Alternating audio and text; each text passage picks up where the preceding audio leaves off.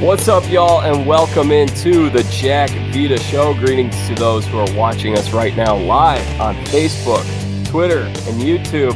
As many of you can see, I brought along a friend. He's Garrett Powell. He was on The Bachelorette. Welcome back to the show, Garrett. How are you? How are you? I'm good, JV. How are you, man? Thanks for having I'm, me back. Oh, I'm great. It's a great time of the year in the world of sports.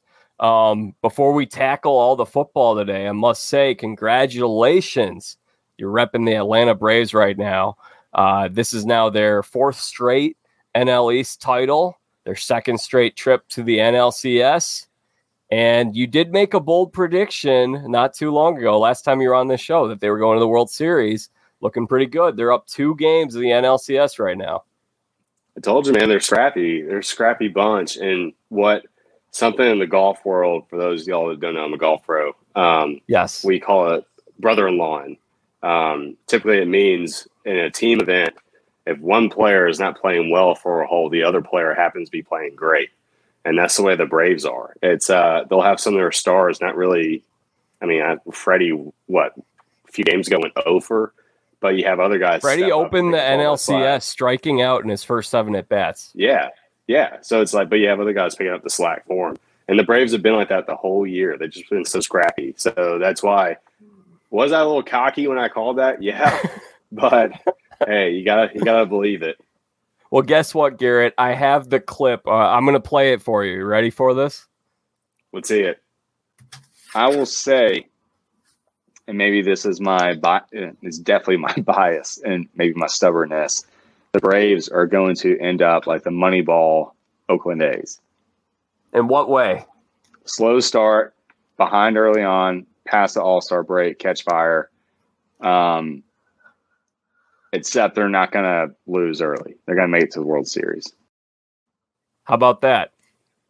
Man, hey, it's looking pretty good so far, man. We'll see. I, I, I still believe it. I still believe it. I think we're still we're slowly rising. We haven't peaked yet.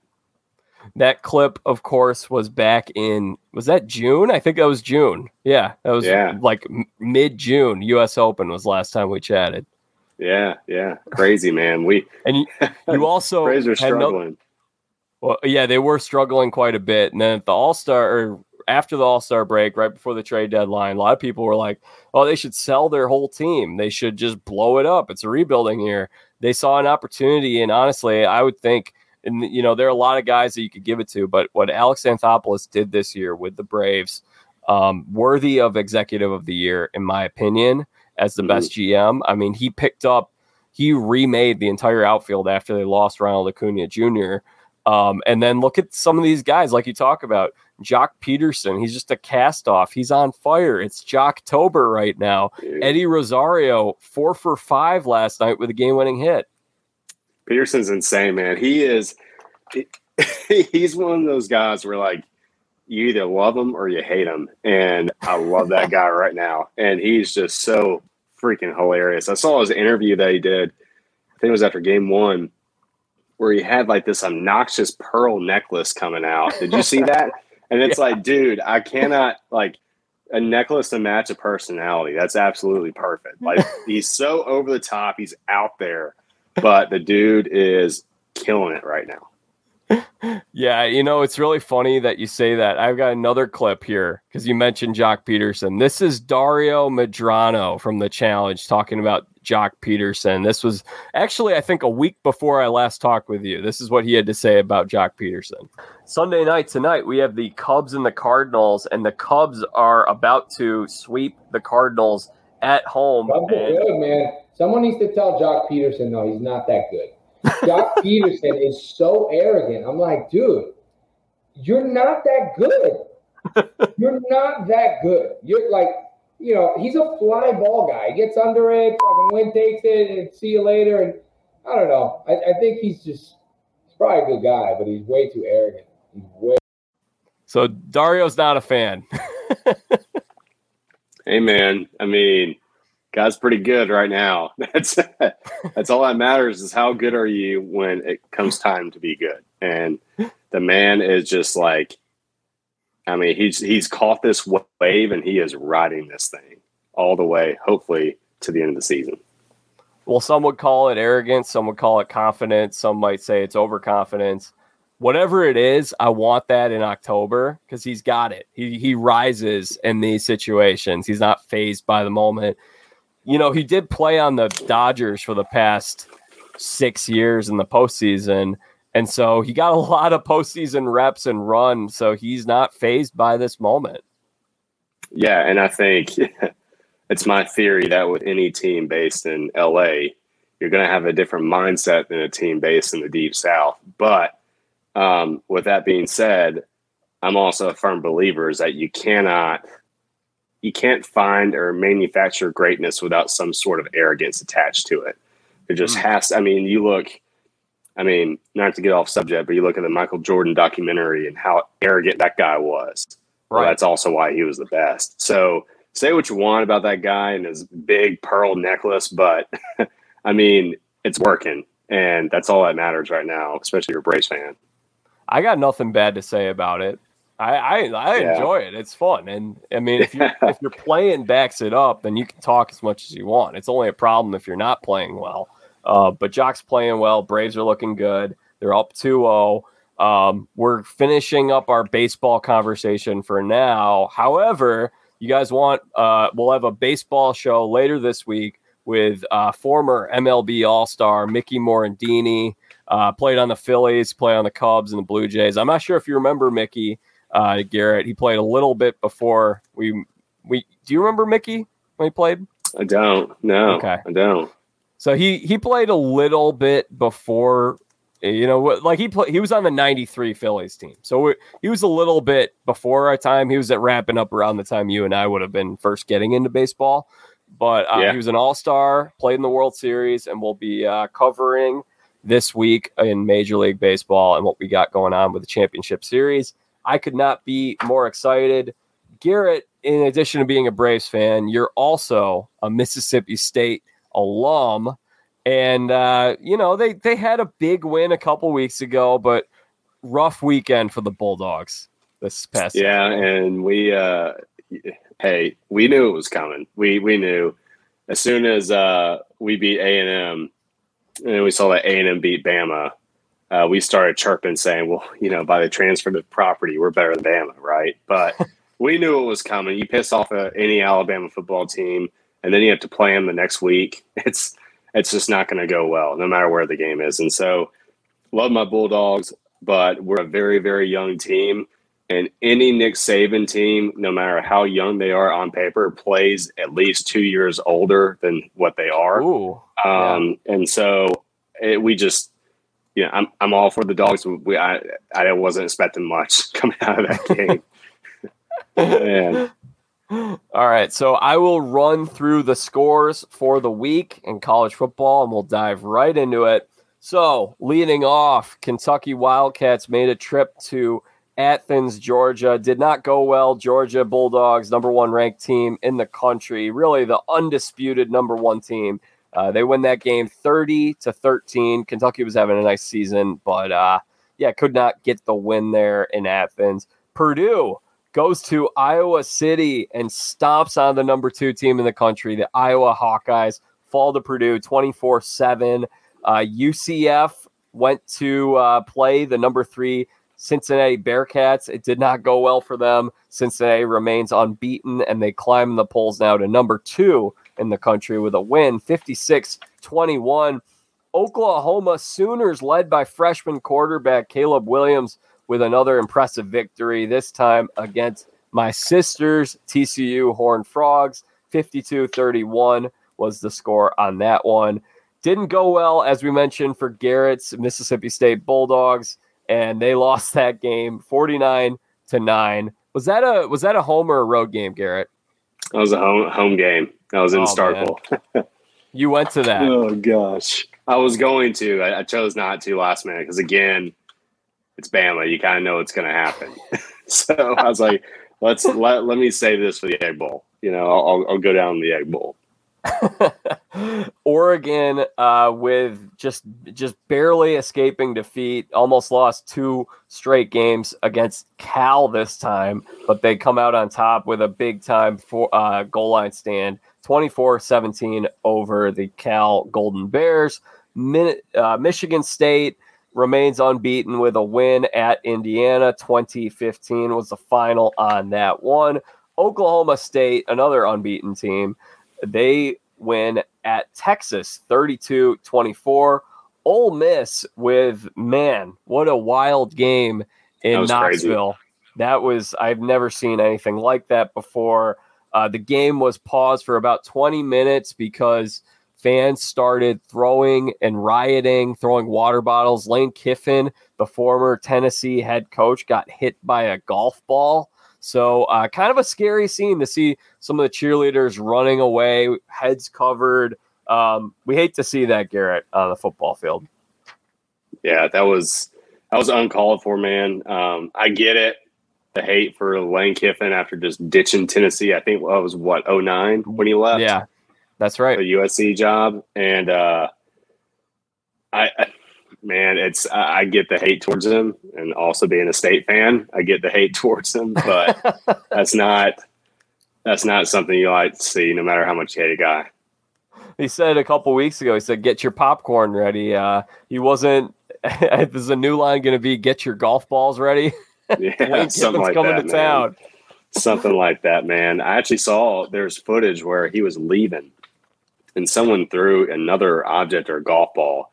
And this man straight up just snags it and puts it in his pocket, just catches it right out of the air. It's like he was expecting it to happen. It was kind of funny to Wow. watch. But he uh to Lane's credit too, man, and again, this burns coming out of my mouth because I'm a state fan, but he handled that pretty well with how with as far as the interviews that I saw after the game.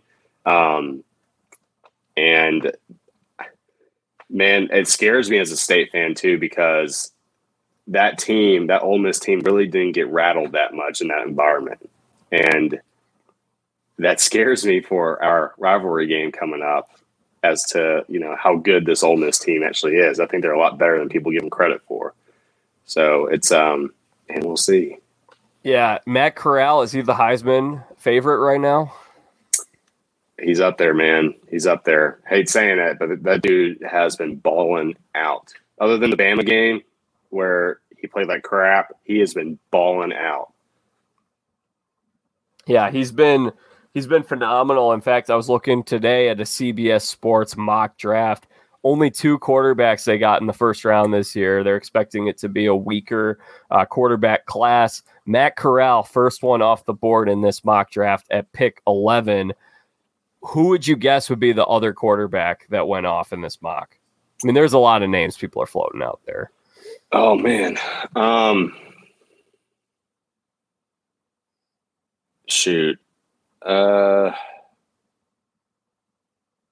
I don't even know, man. It, it is you know preseason you'd say Rattler would be Yeah. up there, but he is I think- he's he's not playing well at all. I think Rattler is going to have to transfer. He's, he's he might not see the field again this year. He might not, man.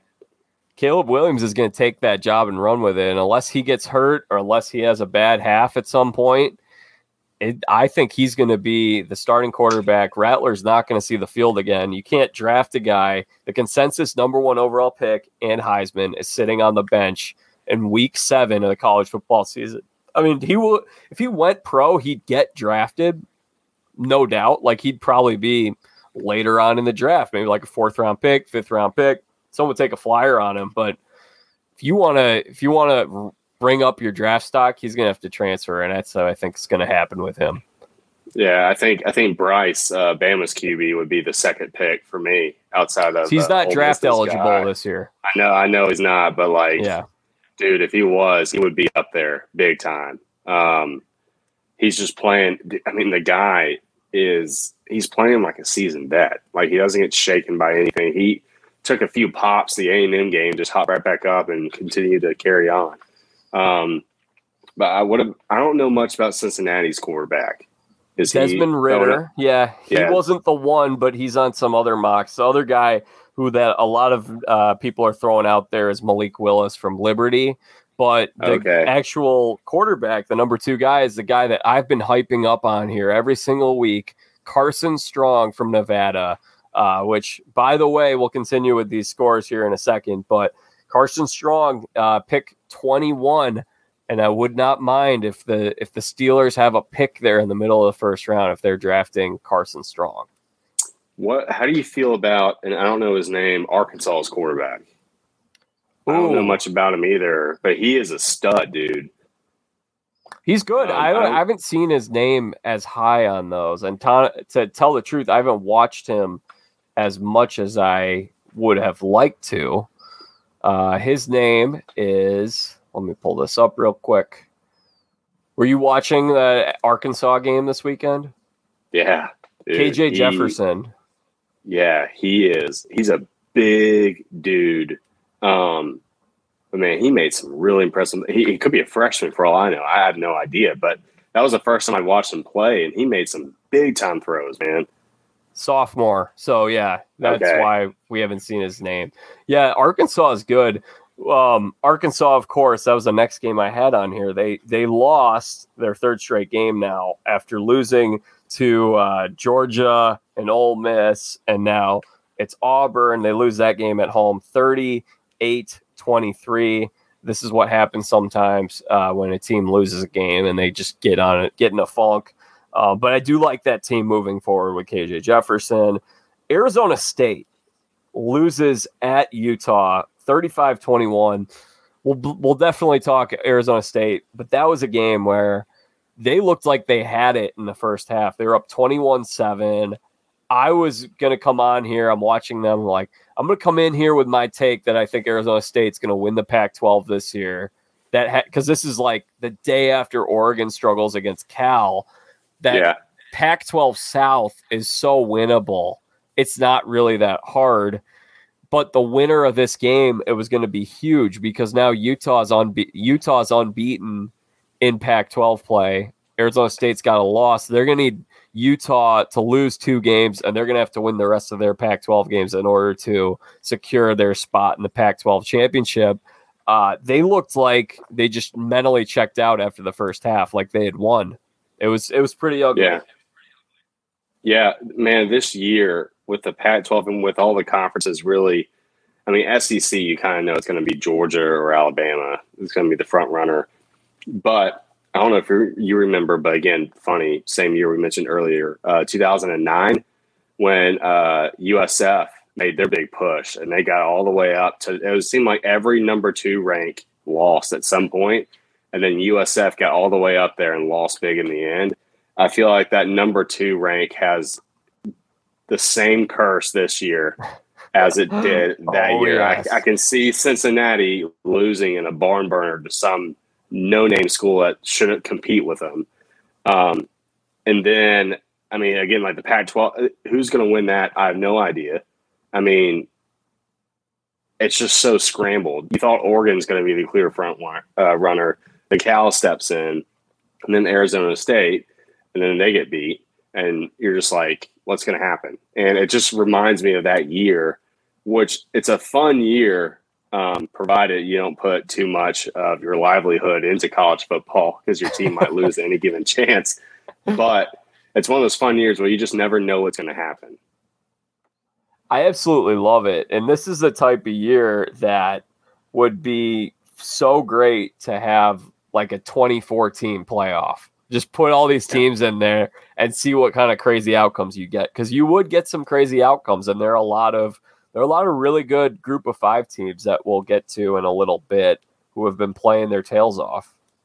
Yeah, yeah. It's um, I mean, you just, I have a tinfoil hat prediction on what's going to happen.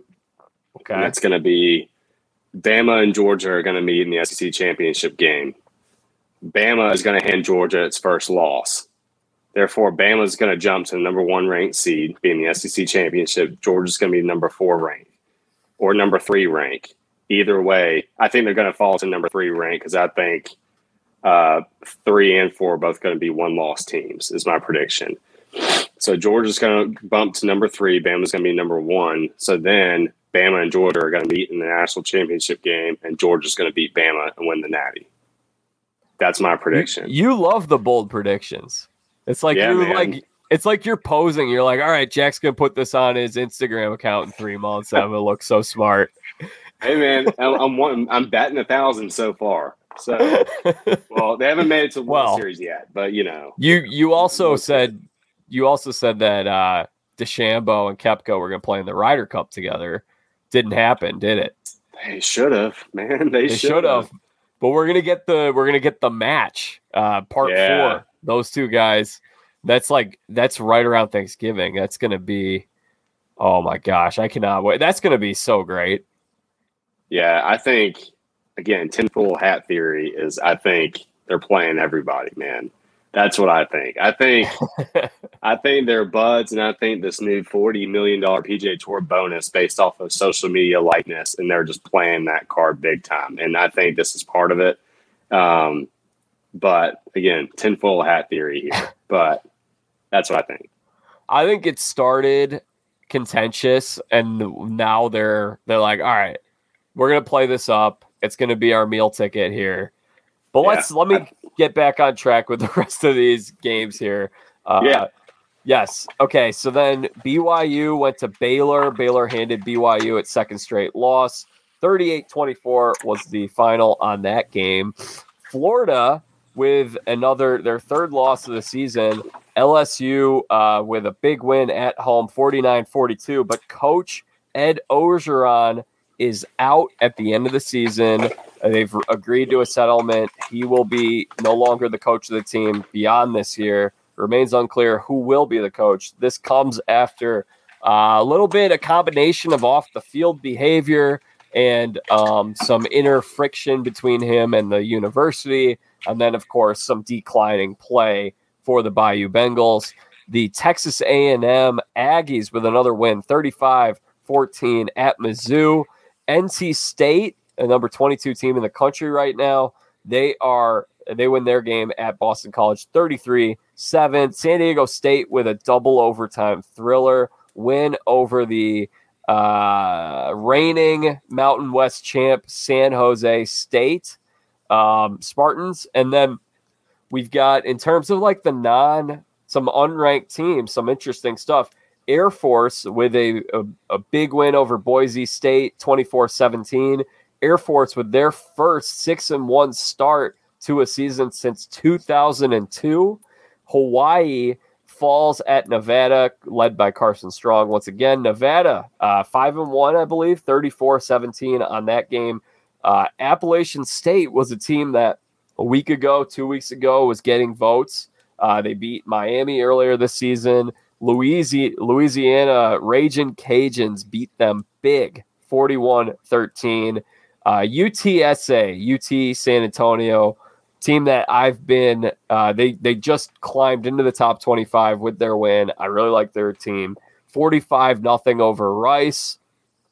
Pittsburgh, uh, they move into the top 25 with a win at Virginia Tech 28 7. And then finally, my Northwestern Wildcats picked up their first Big Ten victory of the season, handing Rutgers a loss 21 7. That's your college football scores and news for the week, Garrett. Nice big games, man. It's um. How do you feel about Northwestern overall? You uh, it's, it's a similar Rebuilding here. Mississippi State. Okay, yeah, it's similar Mississippi Yeah. State. Yeah, yeah, I get it. I loved them last year. Last year was fun, and two, uh, three years ago they two. They've been in two of the last three Big Ten championships, but that's not going to be happening this year, Garrett. Uh, but I was glad they got a, a Big Ten victory because I don't know I, after that, you know. Ru- no, it was Nebraska. They just got thrashed by Nebraska two or three weeks ago. I was like, yeah, I'm I'm not watching this team, but I will watch them this next week when they play Michigan because that's a big game. Yeah, I know. uh Speaking of Nebraska, man, Scott Frost, that guy's on the hot seat big time. It's um, he seemed like one of those coaches that was like the perfect man for the job at Nebraska, and coming off uh everything he did at Central Florida, their national championship at Central Florida. um, all you Knight fans out there, get out of here. Um, but it's similar to Northwestern. Uh, I forgot y'all's coach's name, but I know he used to play Pat there. He loves us. Yeah, loves the school, full of energy. Um, I thought it would be a perfect fit like that, but and I just I, I'm kind of surprised he hasn't really turned it around yet. But I also don't know. He's been there. I think this is his third year, fourth year, maybe. Scott Frost, and um, This is Uh, year four, I want to say. And last year was a Yeah. COVID year. I would give Scott Frost a little more time. I know a lot Okay. of people are jumpy, but yeah, he's a Nebraska hero. So just for that fact, like he should get a long leash, I believe. But it's it's honestly sad to see Nebraska and what they've turned into, and Tennessee and some of these other schools. And I think it goes to show like there are going to be some dark dark years for some of these programs that are at the top right now. It comes in cycles. It does. It's hard to believe that Bama's going to end up there at some point too. I mean, it Yeah. might not be within this, you know, this next decade, but Yeah. at some point it's going to happen. Uh, you know, we saw that in the Sh- Mike Shula years in the uh, 2000s. So, but yeah, man, it's uh, and it's hard to believe for me that Harbaugh has gotten as many chances as he's gotten at Michigan. Um, now, I, I'm a Harbaugh fan. I actually really like him, but dude, they have just not played well at all the last few years, and he hasn't really produced much out there. But um, man, it's hard to believe they've because this is year seven for him, maybe. Yeah, this is year seven. It's gone by quick. I would say that most Michigan fans, at least the Michigan fans I talked to, they're like, it was an upgrade over uh, Brady Hoke. And Oh, so yeah, he did no put the program in the right direction. They're competitive every single year. And my thought on it has been look, Ohio State's not going to have a stranglehold on the Big Ten forever. Could this could be the start of that right now? And I actually I should um I'll I'll put my rankings now at the bottom of the screen. I got Jack's uh oh we've had some we've had some comments. Of course they're only in Spanish here. So uh we got Hola from Juan Carlos. Hola Carlos. Glad you're tuning in. Um but no, I actually I don't know. I feel like this is Michigan's year. We've been talking about it and um, I'll run. I can run through my uh, rankings at some point, but I actually would have Michigan at number four right now in the country. They're undefeated.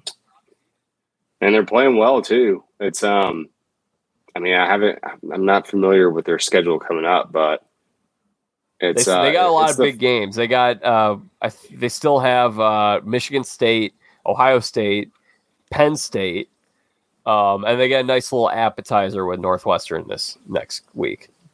Yeah, well, man, looking at your rankings too, and just something kind of off subject, going back to the SEC. I mean, Au- Auburn is a dangerous number twenty-two. They are the past two weeks, the wins they pulled out and just grinded through. Man, they that that that could be one of those dark horse teams. And uh again, you gotta think the Iron Bowl, like what could happen there if Auburn keeps grinding out these wins that they're doing and they face, granted, a mature but still a young quarterback in Bryce Young? Who knows, right? Um, I mean, I could shake everything up. And then, like you said with Michigan's schedule, you just have we have no idea what's going to happen there. So you think? Do you think that? Are you saying that Auburn could get in? I mean, they're a two-loss team and they lost to Penn State. No, I think Auburn is one of those I'm saying Spoiler? Auburn. Exactly. Yeah. One of those Yeah. dark horse teams where like they might get overlooked on the schedule if you're not really aware of what all they've been through this season and what kind of wins they've had. Um, I mean, man, Bo Nix has played incredible when he's needed to, but it's just, I mean, they could wreck Bama's season. You know, they could wreck Bama's season. Um, you just never know with it, man. But again, it's just one of those. It goes back to where it's one of those years where you just don't know what's going to. It's not a clear Bama's winning it all, right? You just don't know what's going to happen. Well, you know what's funny is you mentioned the curse of number two. Purdue tweeted earlier, we we beat the number two out of Iowa. They tweeted that over the weekend. Yeah, big win for Purdue and big win. I mean, I actually so I dropped in my rankings. I did those on Saturday night. And the AP, if anyone was listening, they're like, "Oh, we like that Jack moved Iowa from two to 11. That's what the Associated Press ended up doing in their poll. Uh, so they they copied off of me. I like to think, but I mean, it was kind of you know what? I think here's the thing. A lot of people are gonna say like, "Yeah, we knew Iowa wasn't actually a second best team in the country," and it's like, yeah, yeah, I think that's true but I also think we have to kind of lower our expectations of what we'd expect out of a top four team this year compared to what we've expected from them in the past. Like this is the type of season where, yeah, I think Georgia and Alabama are the two best teams. I think they will play each other in the national championship, as you said. I'm not going to give a pick right now as to who I think is going to win that.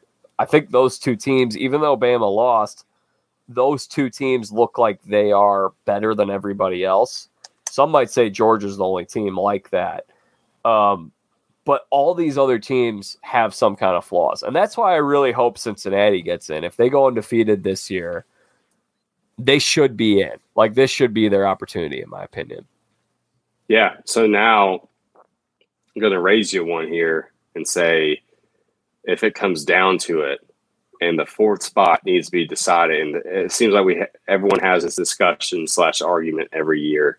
If we have an undefeated Coastal Carolina, but a let's say let's go ahead and say a two loss Bama, right? And let's say that Bama's second loss was in the SEC championship game. Who's going to get in? I think the natural inkling is to throw Bama in there because you I, I find that people tend to have biases towards reputation of teams in history. Um, when to your credit about Cincinnati, I mean, if this, I'm going to get a lot of flack for this, but if Coastal goes undefeated, they need to be in too, right? And I think it's that's why you mentioned a 2014 playoff and how good it would be. You know, that's why I think we need a bigger playoff than just four. Um, you know, I'm curious to hear your thoughts about this as well.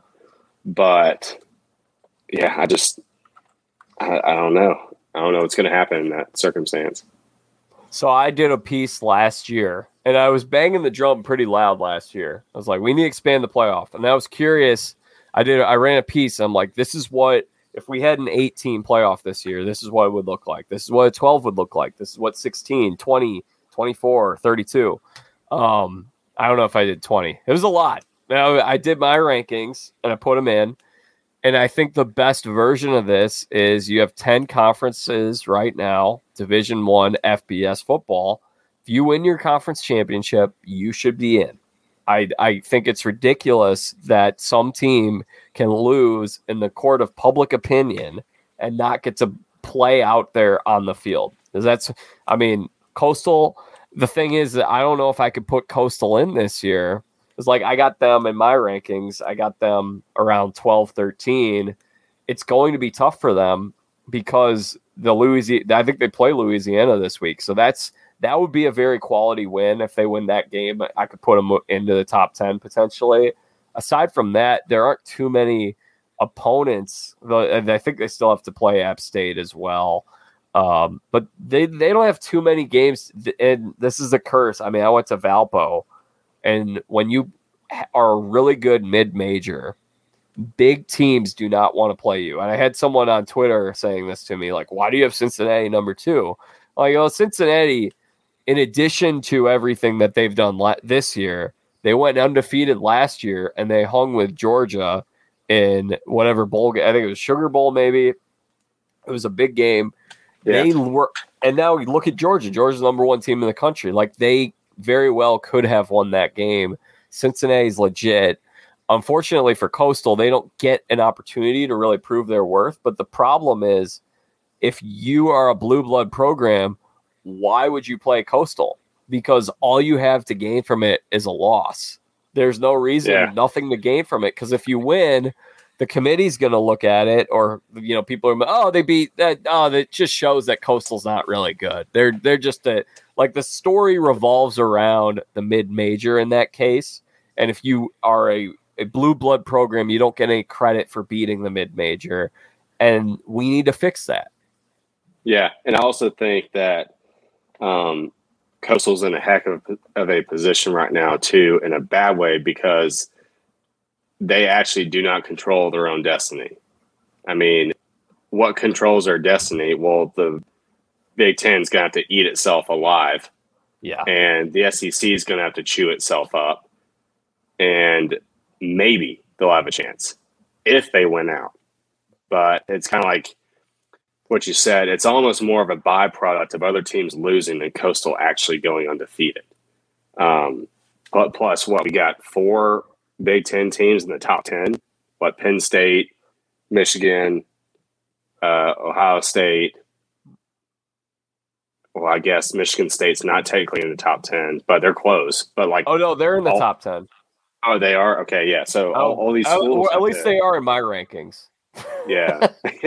Those are the ones that matter. So, yeah. uh, all these schools just have to eat themselves alive. And to your credit, that's what these blue blood schools or blue collar schools have to rely on is other teams and other leagues just destroying themselves which i don't i'm not sure how you get around it i'm not sure what way you go to get around that um, but you know it's uh arguably one of the problems with this system yeah there are a lot of problems with it. I'll give my rankings right now to listeners because we've referenced it a couple times and some people are listening and not watching. Um, so I'll run through these and you can correct me wherever you want to correct me. But my top 10 number one, I got Georgia, Cincinnati two, Oklahoma three, Michigan four, which is not how the AP has it. They have Alabama four and Ohio State, I think, is five. So I have Michigan four, Alabama five. Penn State six, Ohio State seven, Oklahoma State eight. They're an unbeaten Big 12 team, so they have a chance to move up as well. Michigan State unbeaten, unbeaten uh, Big Ten team. They're they're nine. Oregon ten. I dropped Oregon after that Cal game. I really my confidence in Oregon going back a few weeks ago. I was, you know, I called them beating Ohio State in the preseason. They were one of my top four in the preseason, but I, I know and I know they've had a lot of injuries. CJ Verdell, uh, he got hurt, and the running back I'm blanking on his name who stepped in. He looked good this past week, but I'm just watching Cal and I'm like, you're playing Cal at home after a bye week, and you lost the game before the bye week. I thought, and I know they were playing without Thibodeaux for the first half. I thought Oregon was going to come out looking angry the way Bama did. Instead, they squeaked mm-hmm. by. I lost a lot of confidence in Oregon. That's my top 10. And well, also, I wanted to. Um, I actually do. I agree with your top 10. I like. maybe it's because I like where you put Bama. maybe that's it. But um, That's probably it. Um, but the way to intermediately solve this problem, I think, is have a seven-team playoff. Because seven? in my interesting, in How my opinion, work? in my opinion, there is no reward for finishing the season as a number one ranked team, other than hey, now you got to grind it out against another great team at number four. So I think seven teams, you give the number one ranked team a first round bye and then I wrote this down. And then you have number two play number seven, number three play number six, number four play number five, and then the winner of that game play each other, and the winner of two and seven play number one. And it kind of throws the second ranked team. But you could re, you could reorder the numbers any way you wanted to. I don't know if I would have two versus seven, and then the winner play number one right off the bat.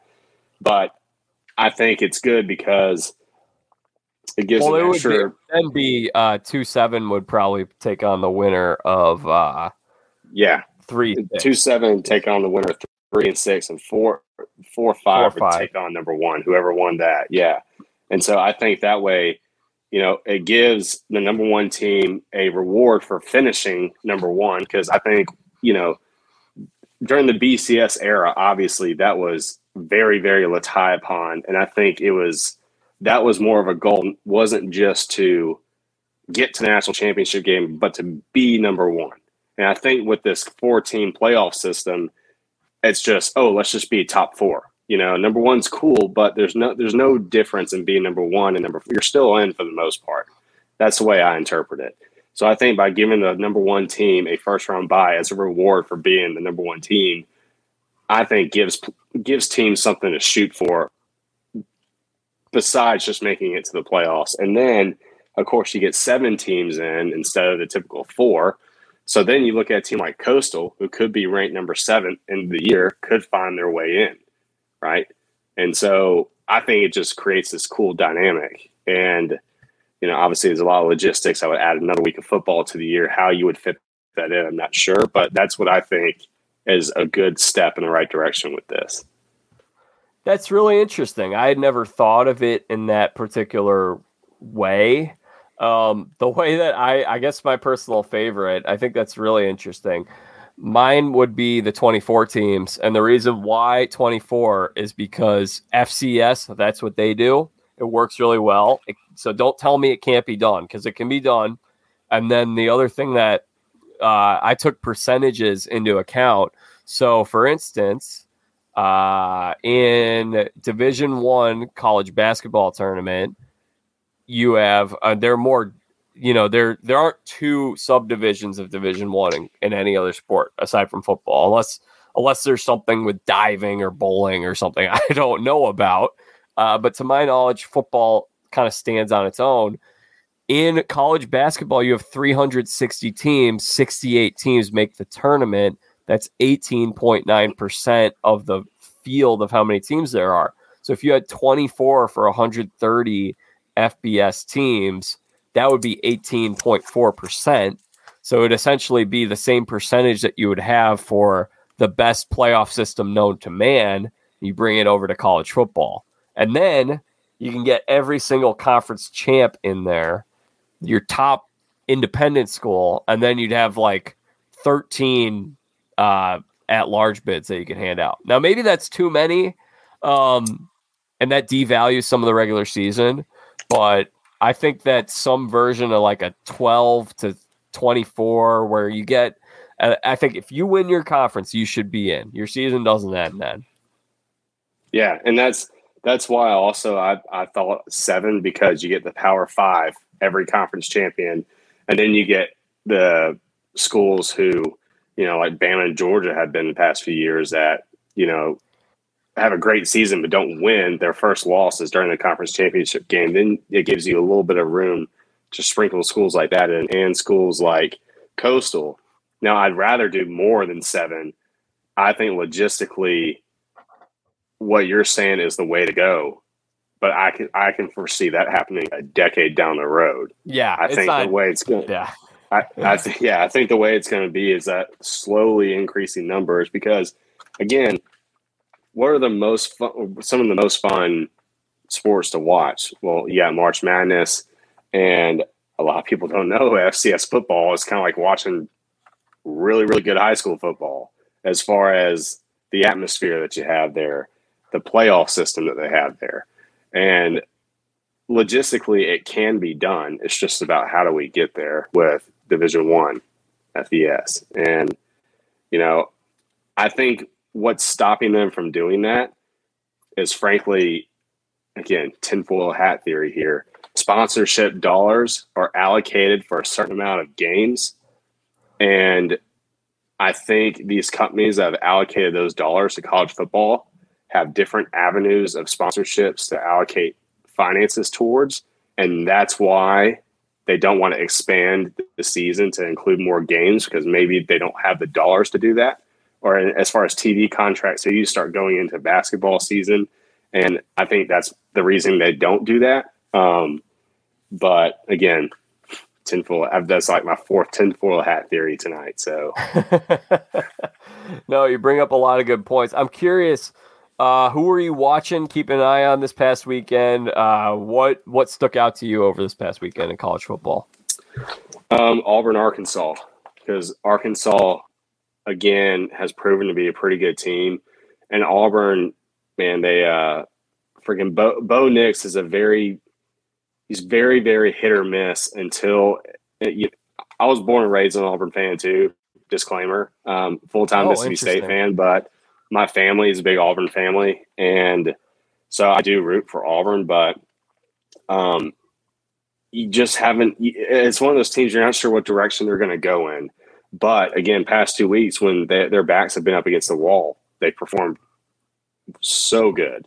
Um, I watched more of the state. Uh, excuse me, I watched more of the Auburn game than I watched the state game, just because Oh, we kind of we kind of knew what was going to at different Yeah. times of day, but we kind of knew what was going to go down there. Yeah. Um, Right. I was also watching to see the A and M Missouri game because at such a big emotionally draining win like that, it's very easy to relax the next week when you see you have Missouri on the schedule. And as you know, over the years, that's when some of these these cupcake games are trap games for teams like that. And so I watched that game too, but they, I mean, they they won pretty easily. Yeah, no, uh A and M is it's really weird because they look like they're returning to form of where they were last year. They finished up as like the number five or number six team in the country in the final polls, but they opened up this season and they lost two early games and they almost lost to the Colorado freaking Buffaloes. and uh, Yeah. But they they're kind of they look like they flipped into another gear. I'm curious. Uh, they're going to play Georgia, I think, later on. They're in the same division, right? They're in the you would know SEC a little better. Uh, SEC East, yeah. Yeah, So they so that'll be that'll be a good Yeah. one to circle. Do you know? Do you know where the game is? That's the big factor with A and M. Yeah, let me pull that one up because you got the whole 12th man atmosphere uh, at College Station. I'll uh, let's see, Texas A&M. They've got coming up on their schedule. Um, oh no, they don't play Georgia this year. Yeah. So I think Missouri is in the East. I don't. know I'm not sure if A and M is in the East or A and M wouldn't. Yeah, I, I don't know why Because- I thought that because they they're, Well, they're the way clearly the SEC. west. Yeah, but the way the SEC is, though, I mean, it would make Yeah, sense that Missouri would also be in the West too, but Yeah, that's right. So it's it's just jacked up. But yeah, I think they're in the West. But um, I They play wonder, uh, Auburn. they play versus yeah. Auburn and at, at Ole Miss are their big games uh, in November. Ooh, Ooh, man, that's gonna be tough, dude. Jeez. Garrett, I feel like right now we have like a people like to talk Power Five. I think we have a Power Three in college football. Like it's. SEC, Big Ten, Big Twelve, and then these other schools that claim to be uh, Power Five are false prophets. Right now, they're Yeah. blasphemous. yeah, American Conference. Uh, man, Well, I'm I'm talking like Pac-12, ACC. Like, yes, I would take Oh, those yeah. over the American and the Sun Belt and the Mountain West, but I think they might be a little closer to those conferences than they are to the other three that we just mentioned. Oh yeah, well it's like well, hey, you get you've got Clemson that's been so great all this time, and then this year they're not ranked anymore, and you're looking at the teams they're playing, and you're just like, like two years ago you were the hottest school in the nation, and now it's like, what what the heck is going on with you? And and that's the thing. It's not like Clemson in the SEC, and they're just getting beat by other good SEC teams. They're they're not in the strong league. Um, and the Pac-12 is so spotty, man. It's like one year they're very strong, the next year either they're just cupcake teams almost. Like Oregon, you thought this year would be the year for Oregon, Yeah, right? And they just did. nothing. It's crazy. So, in terms of non-power five, a group of five, have you? Is there anyone that's been on your radar that's impressed you this year, Um, aside from Cincinnati and Coastal, of course? Yeah, so I've actually been paying attention to UAB and because I actually teach one of their coaches. Um, what's up, Joe? If you're watching, um, and so they the UAB just opened a new football stadium downtown. You know, we gone to three four years ago. UAB canceled their football program, and you know now they're reinstated. Now they have all this all these funds coming in, and now they have a brand new stadium. Their old stadium um, for perspective, was not in a great part of town, and it was the same stadium my dad played in when he played for Auburn. Whenever Auburn played in Birmingham, and it was uh, just not a good stadium. It was hard for UAB to get recruits. They're losing recruits to Jacksonville State, smaller school that has you know better facilities, but um, they've been playing pretty well this year up until I saw where they played Georgia and just got beat like a drum. And this is before we knew Georgia was as good as Georgia is, but uh, they're having a decent year for the most part, which is nice to see. Um, that's really the only other school I've been paying attention to just because I want to see how they do after all this new hype about their new stadium and everything. What's their record at? How are they doing? Oh, let me see here. I actually don't know. well, as you pull it up, the teams that people, so UTSA, UT San Antonio, they climb into the top 25. They're 7 and 0. Uh, ooh, gee, you still here? Did I lose you? Yeah, I'm here. Sorry. Sorry. Okay. I'm here. You're good. Plug my phone okay. in real fast. No, you're good. Uh, UT San Antonio, 7 and 0. I think they're a really good team. They beat, I mean, they beat Illinois earlier. Illinois is not any good, but they are a good team. Louisiana, as I mentioned, the Raging Cajuns. And I, w- I actually got it wrong. Coastal plays App State this week. It's not Louisiana. Um, Air Force again. I mentioned six and one, and then Nevada five and one. Both those teams out of the Mountain West, and San Diego State six and zero. Oh. Um, so the Mountain West is actually pretty competitive. There are some really good teams in that conference, and I think all those teams that we mentioned have the potential they're probably not. None of these teams are going to play teams that are playing uh, in the college football playoff, like teams in that realm that they could potentially play spoiler. Um, just I, I highly doubt any of them have like a are playing like a top 10 team down the stretch here because now you're playing your conference schedule mostly.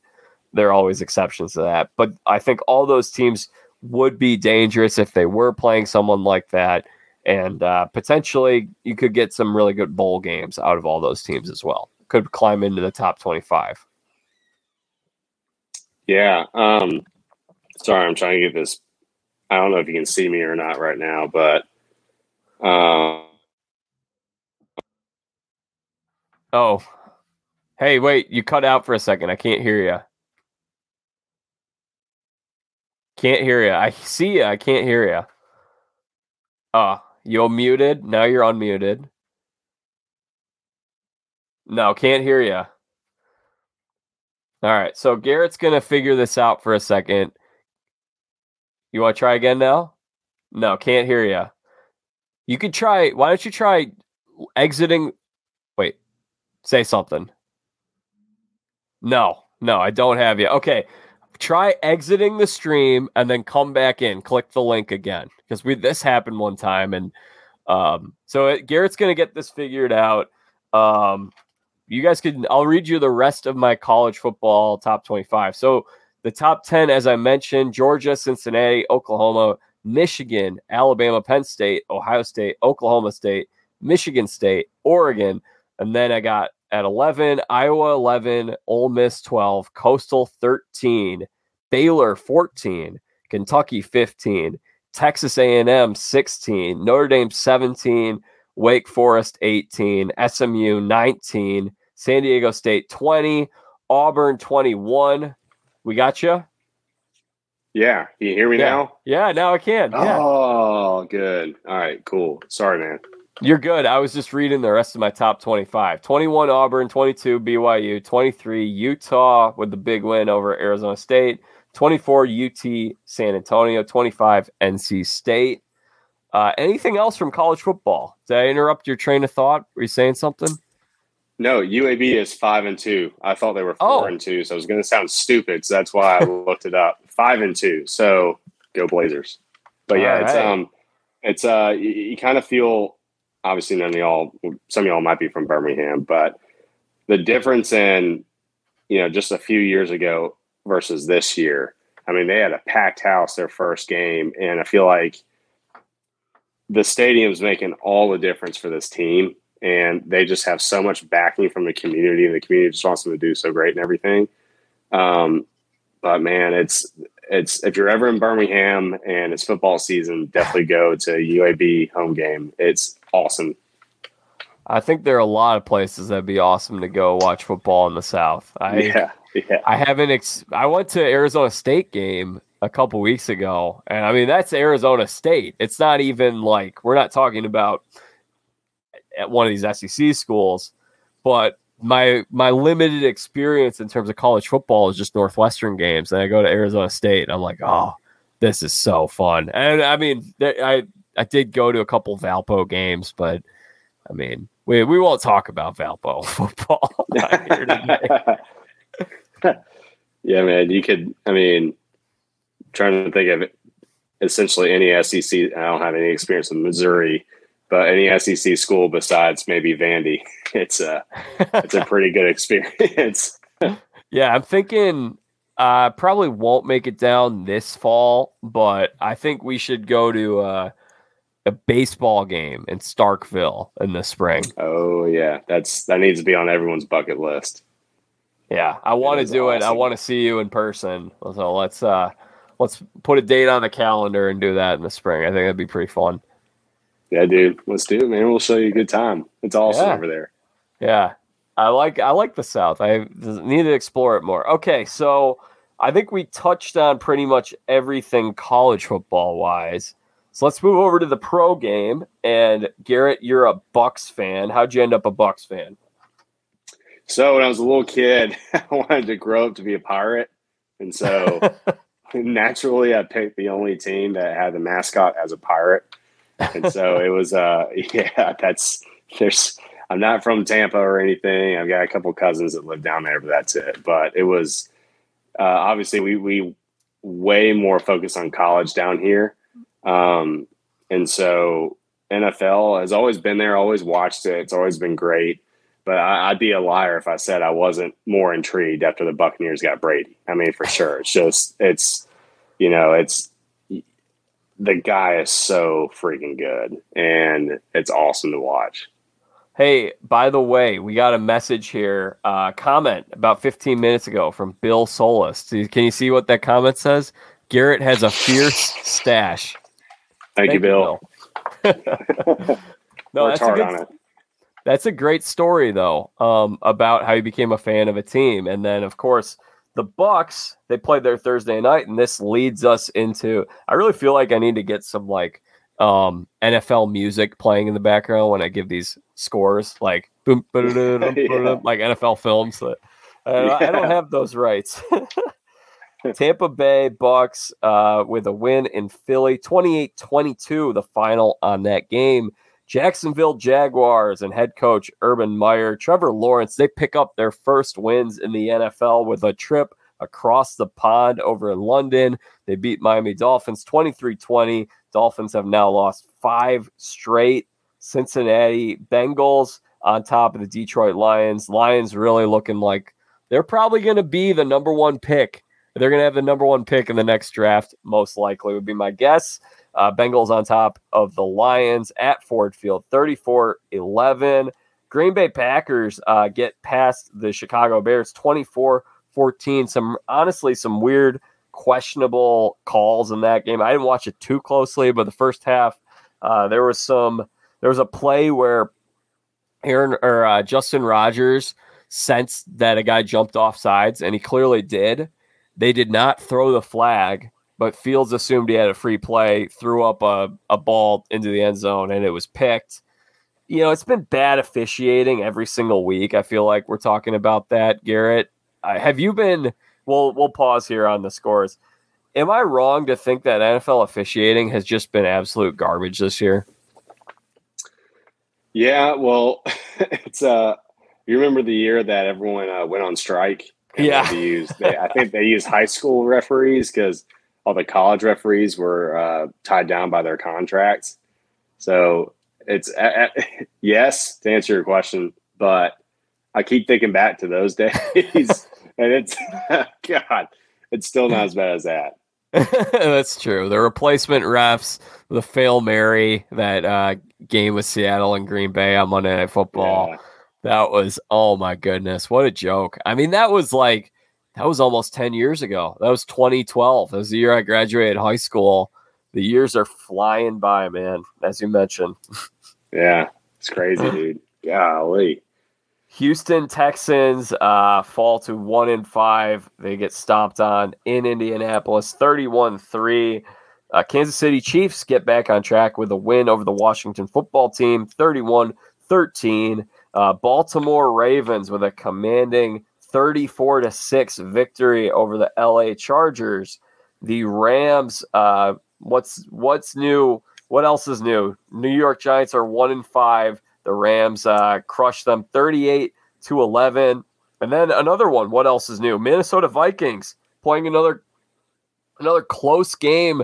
They win in overtime over the Carolina Panther, Panthers 34 28. Arizona Cardinals with a, you know, there were some big statement victories. This may have been the biggest. Arizona Cardinals go out to Cleveland. They win that game 37 14 in the battle of Oklahoma quarterbacks.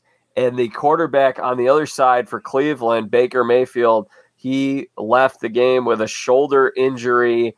The Browns now are a little bit decimated in terms of injuries. Kareem Hunt, Kareem Hunt is out for a month. Baker Mayfield, Nick Chubb, Odell Beckham Jr. are all questionable for this next week, and Jarvis Landry lands on. He's been on IR, so uh, some serious concerns with the Browns. They're at they fall to three and three. Dallas Cowboys uh, win in OT over the New England Patriots. Cowboys improved to five and one, and the Patriots now two and four. 35 29 was the final on that one. Las Vegas Raiders, led by head coach, interim head coach, Rich Biasia, Bisaccia. That's my, that's what I believe the Italian pronunciation of that would be. Uh, Rich Bisaccia, I think. But there's probably an Americanized version that people are going to tell me that I'm saying it wrong. Nevertheless, they win that game.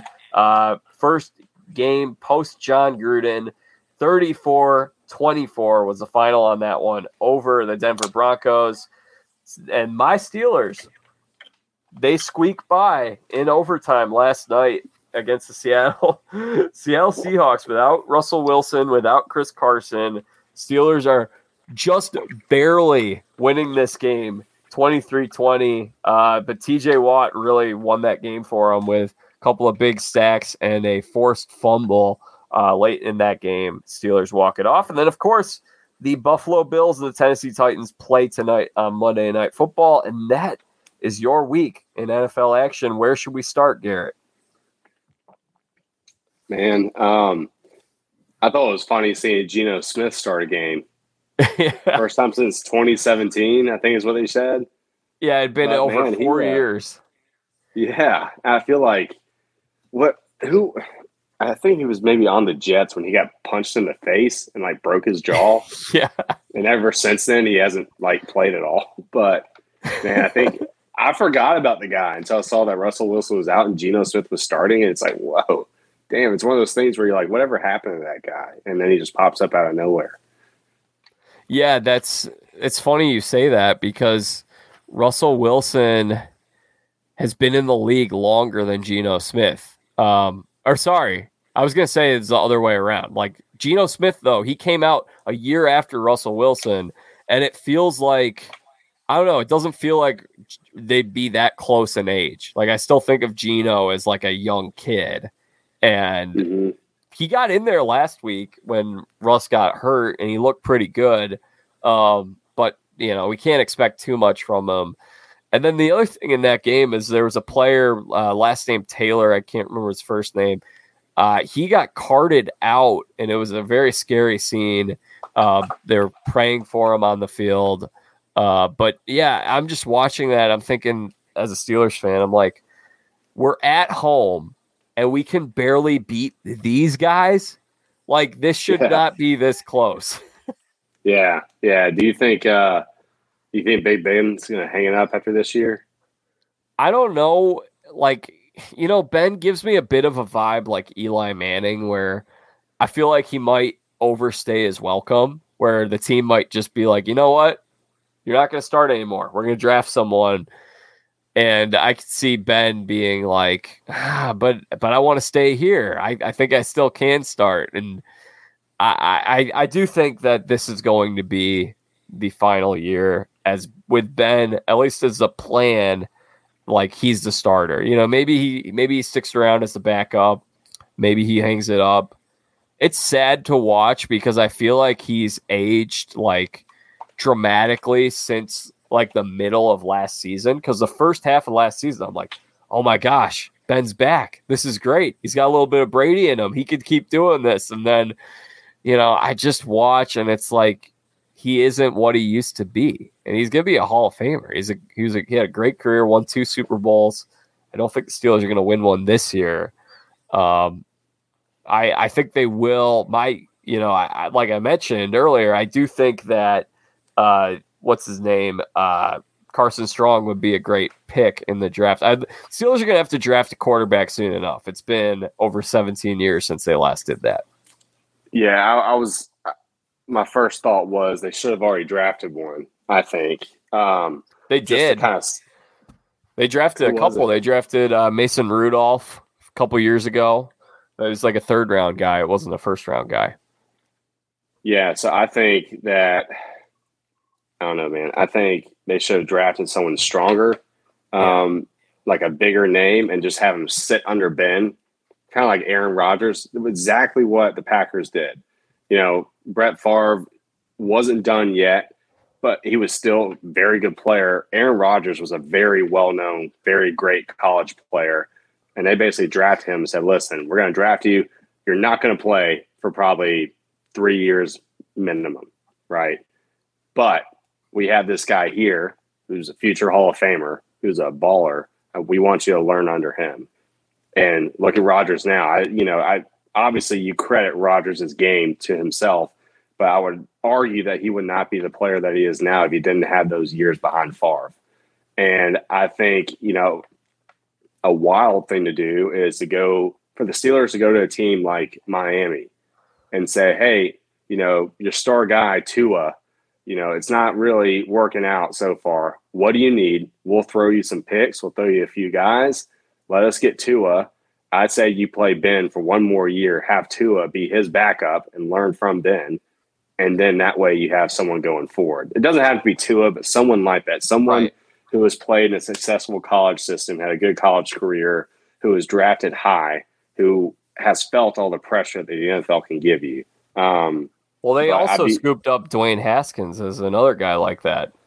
True. Um, but yeah, it's man, Dwayne Haskins. yeah, I was about to say it's yeah, kind of the same, kind of not. Um, man, I, I, I was trying to think of while you were talking who they could go after. Well, um, you know, uh, one of my friends, Eric Underwood. Uh, I don't know if he's listening. Probably isn't, but he said he texted me earlier. He's like the Packers could trade Jordan Love to the Steelers, and I was like, that makes sense. I'm like, what kind of package are we talking about? He's like a second and a third round pick, and I'm like, you know, if the Steelers give up a second round pick and maybe a sixth round pick, maybe a third round pick and a fifth round pick, like I'd be on board with that kind of package, but I would not give up a second and a third round pick for a quarterback who has never played before and only has three years of control after this year. Like I want, if I'm going to get a new quarterback, I'd rather draft the guy, pick him out myself, and then have five years of that contract. But I think the Tua idea is interesting. I feel like if you're getting someone like Tua or Jordan Love, it should be cheaper than what you're spending on a first round pick. Yeah, I think I agree. I also think Miami had this perception of what Tua is going to do for him. And my opinion isn't that Tua is not the quality of player that they thought he was. I think he's a great quarterback. I think he's going to do great things. I just think he's a guy that needs to sit for a little bit before he does those great things. And I think that's the problem you see with Miami. That's the problem you see with the Giants. That's the problem you see with the Jets is that oh, they yeah. wreck they wreck QB careers because they just throw them into the fire and say, "Hey, just figure it out." And the better programs you see, I mean, I mean, I think the best example is Belichick and the, the Patriots of drafting Brady, having him sit for a little bit behind uh, Bledsoe, and then look what happens. You get the arguably the best quarterback in history, right? Um, he is the best. Yeah. Yeah. Yeah. I think he is too. But um, yeah, I just, I don't know. It, I, it seems to me that the Steelers just don't have a backup plan right now. Um, their backup plan is Mason Rudolph, which no disrespect to Mason. Sure, you're a nice dude, but you're not going to fill those shoes that Ben has had there forever. Um, you're you're great backup when you need when you're needed, but I don't know if you're the guy. You know. Well, he, um, I mean, he got benched in favor of your boy Duck Hodges a couple years ago. Yeah, yeah. I was happy to see Duck go out there, man. How do you I know like Duck? Duck? So I know Duck because Duck went to Samford University, which is across the street from Homewood High School, where I went to high school, um, and uh, taught Duck a couple of golf lessons. Actually played golf with Duck. Uh, he's up in the CFL right now, doing his thing. So happy he got picked up by someone after he got let go by the Rams. But um, you know he'll be back, man. That guy's a scrappy dude. He'll he'll find a spot on a roster here at some point. Um, I he he's definitely he. Rem- he reminds me of Chase Daniel. And I think he's going to be he's going to be that reliability guy long term is what I think. Um, which, you know, Chase killed at Mizzou and hasn't had much starting time in the NFL, but Chase is a very rich man with uh, a guy. He's probably going to always have a job as long as he's playing, you know. But yeah, I just don't know. I'm not sure what the Steelers are going to do. I don't know what the direction is because you look this year, like you said, there's not really many strong quarterbacks. Next year, I don't foresee many other strong quarterbacks as well. Um, yeah, you got a couple, but again, I just, you know, I don't know if Ben will last two years. I don't think he will. I think this is it. I mean, we went into this year I remember we talked about this the first time you were on. We were talking about where Ben's. I was. I've been a Ben defender because I think I I didn't want to write him off too quickly. Um, but I think we're seeing now basically the last. He's played six games this year, and then you go back to maybe the last six to eight games he played last year. You're starting to look at like a full season's worth of content, material, whatever you want to call it, and data whatever you want to call it, it's not good. And I think that, you know, the offense is limited with him. Now, with Ben, they still can make the playoffs. They still can, he still can win a playoff game, but the ceiling is stunted. They're not getting past uh, round two of the playoffs. I think Ben is crafty. Like you talk about craftiness, he can win some. He's he's going to win more games this year, um, and they can win with him but they they can't win a Super Bowl with him. And it's like unless I know their defense is great, you know, like the Broncos won a Super Bowl with their defense in 2015. Peyton was kind of like what we're talking about with Ben right now. Yeah. But I don't know if a team if a team can ever win with defense like that anymore in the NFL with the way that the league's changed so much. We haven't seen yeah. anyone do it since. Yeah. Um, and as you were talking, I kind of someone popped in my head. Man, I would uh I would go after Andy Dalton somehow. Mm. I think he's not a guy that's going to be long term future, but he's a guy who can buy you enough time to find your long term guy. Yeah, um, I like that. He's, he's a guy with experience. He's got plenty of time left in the league. He's nimble enough. Um, he's playing plenty of big games. He's in a backup role right now. I, I, I also think that's kind of I I think he's a lot better than a backup quarterback. I think he I, should. I think so too, and I think he's a guy who could fill in when needed in that system. Um, even just next year. I mean, where else are you going to find a guy with experience who, you know, has been in the big games and who can perform this this late? Really, um, I think that's a good option. He, I don't know why he just popped in my head, but um, I'm sure there are other guys out there too. I will say he does not have a good track record at Heinz Field playing for the Bengals. Yeah, yeah. Well, I think playing at Heinz Field when you're not playing for the Steelers is a little different, especially when you're with the Bengals. All right. Uh, let's see. What else stuck out to you this past week? Uh, stuck is a new word. I just invented it. uh, Jon Gruden for sure. Yeah, we'll we'll get on Gruden here. We'll Yeah. wrap with him. But what else before Gruden? Um, man, trying to think. I mean, Um, you know who I think's playing some really good football and is un- overlooked. Uh, in addition, actually, two quarterbacks. One plays on that uh, Raiders team, Derek Carr. Derek Carr's having Mhm. a good year, and then Kirk Cousins. I, I don't think the Vikings are. Everyone always likes to talk about how good his weapons are.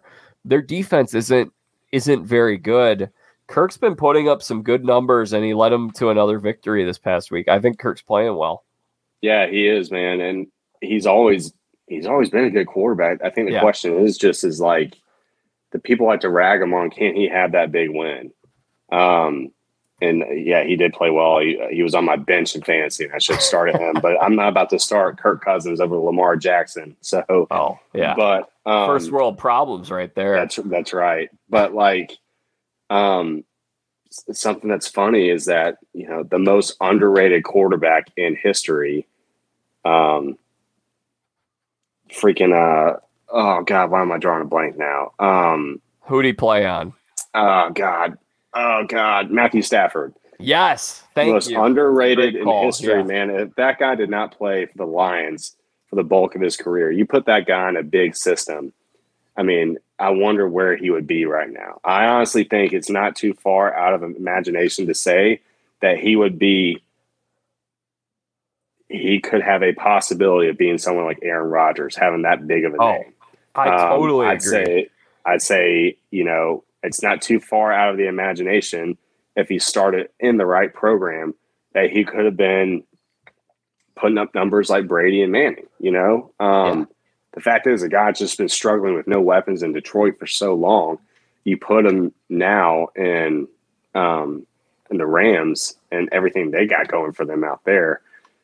I mean, dude, the guy's just and it's it's funny. It's like he was overlooked for so long, and now that the Rams are winning and he's on a winning team, he's getting more credit yeah. because their team's winning when he's just doing the same thing he's always Yeah. been doing. It's crazy.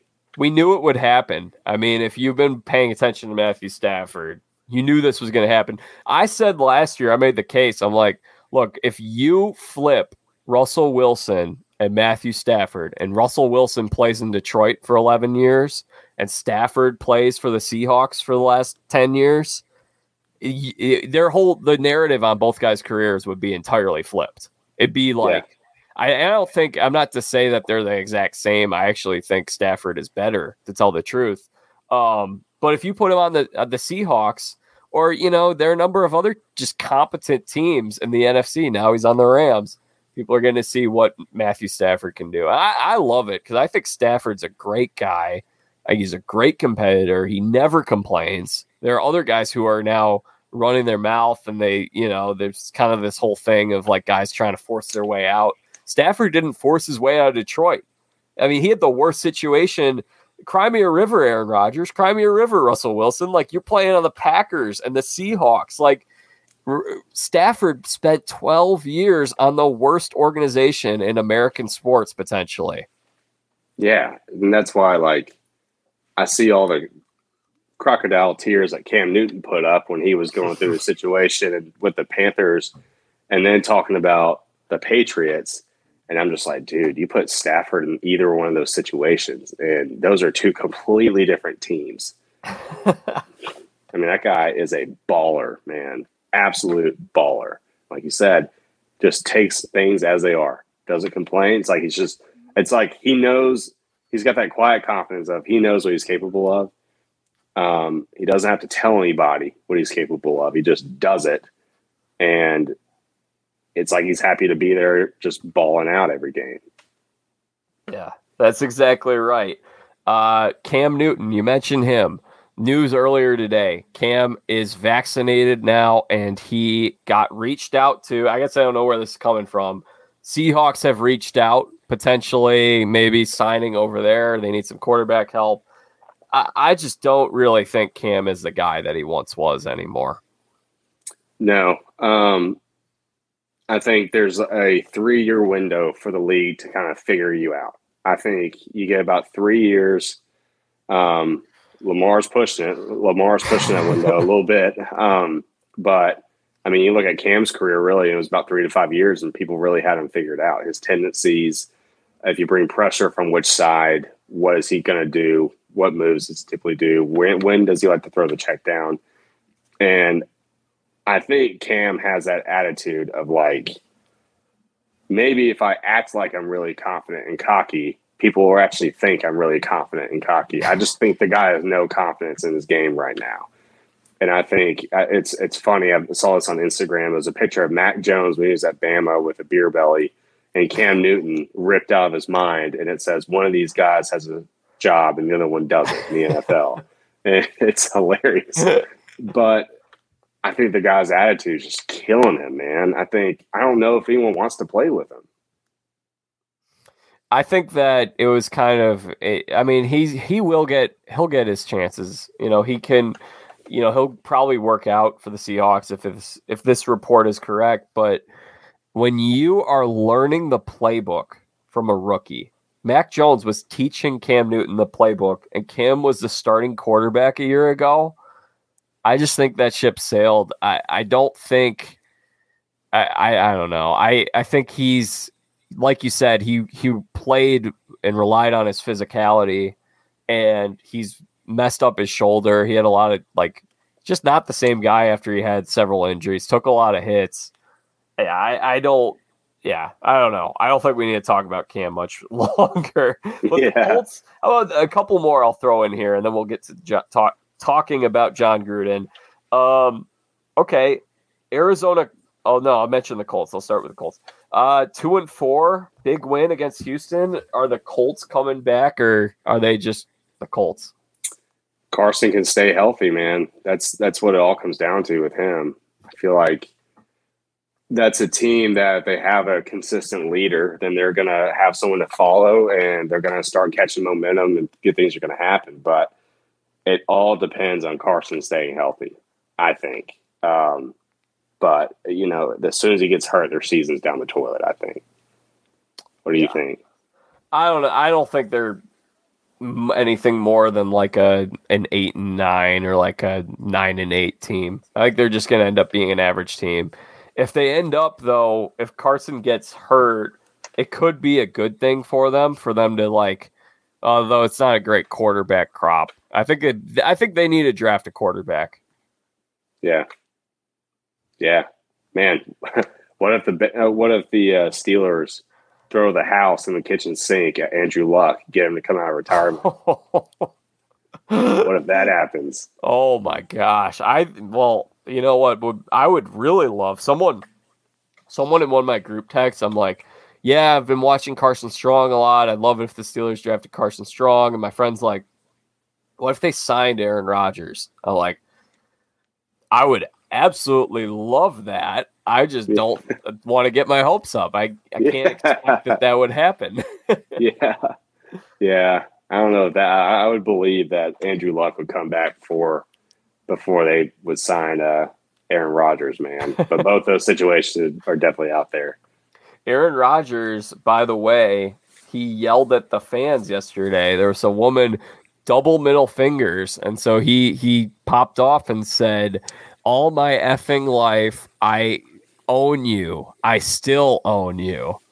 Fair or foul? What do you think? Fair, fair. Dude's a legend, man. I mean, he has Bears haven't touched him his whole career. So what he said was kind of true. so I had some fun with this because I tweeted, I said, like, well, if he could play the Bears every week, then maybe Aaron would own more than one NFC championship ring. Yeah, that's true. that's true. No, I was having some fun. I, I like to kind of give the Packers fans a hard time from time to time. Uh, Nate Smith, I'm sure you're listening, Smitty. But the thing is, like, I went to a Bears preseason game a couple months ago. I'm walking to the tunnel. I'm walking through this tunnel to get to the stadium, like underneath a, a an interstate. And these fans are chanting, Packers suck. And this is not a Bears uh, Packers game. This is a Bears Dolphins game. And it just goes to show that Aaron Rodgers and the Packers are living rent free in Bears Yep. fans' heads. If that's the your rallying cry and that's all you have to hang your hat on is to say Packers suck because they didn't win the NFC title game, then I, I feel bad for you. That's sad. Um, if Rodgers had just popped off out of nowhere and just said that like out of nowhere, I I would say like yeah, like kind of lame, not not very cool. But the fact that he was provoked with the double middle finger, I think the double middle finger you're kind of establishing. All right, all right, bring it, bring it. So I, I don't know. I think that's pretty fun. It's it's fun when you have interactions like Rodgers wasn't he wasn't saying something where he's like, I, I hope you die in a car accident kind of thing. Like Yeah. it wasn't he's having fun with it. Yeah, yeah, he is. He, I feel like he's one of those guys that is a very good, subtle smack talker. Yeah. And that was just one of those situations where that lady didn't know what she was getting into by doing that. I think she probably enjoyed it. You know, the thing is, and this is this lead into a whole other conversation. People when they throw a golf ball at Lane Kiffin, when they throw popcorn at whatever NBA player it was, Kyrie Irving or whoever it was in the NBA playoffs last year that got hit by popcorn, it feels like to me what the internet has done to society, where you can just kind of get your jabs in, say whatever you want to someone without actually having to stand there face to face with them. And then when they retaliate, you're not supposed to you, you you're going to be upset and uh, uh, offended because this person is standing up for themselves but at the same time they love the fact that they're getting that attention. Like oh i got that person to pop off at me. At the same time they're like how rude. How could you say that? I feel like that's a cult like a, a product of our like internet meme culture that we have today with social media. Oh yeah, dude, you're you're preaching the choir on this one, man. It's one of those things where people can't get hit through a screen, so they'll comment, and then you'll comment back, and then they'll try to take what whatever response you gave them and twist it, and without anyone ever knowing who provoked who and why. And I I agree with your uh, metaphor there. It's uh it's definitely very similar. and you've had your share of people commenting on stuff and uh, you told me that Oh yeah, oh Yeah. yeah. I've had, I've had my fair share, and I've I've learned over the years of dealing with it how the best way to respond to it, and the, when not to respond, when to respond, stuff like that. But uh, yeah, it's definitely um, part of society now, man. It's unfortunate, but again, that was a very accurate metaphor. Thank you. I appreciate that. Well, let's we'll chat about Gr- Jon Gruden here, and then we could talk about a few other things before we sign off for today's show. Uh, Jon Gruden lost his job and was basically after that removed from the Tampa Bay Buccaneers uh, Ring of Honor. He was removed from the Madden video game. This all happened after the NFL was investigating the Washington football team for some problems within their organization. So they're reading through all these old emails. They found emails that Jon Gruden had sent within the years of like 2011 to 2015 or something like that. You know, these are 10 year old emails.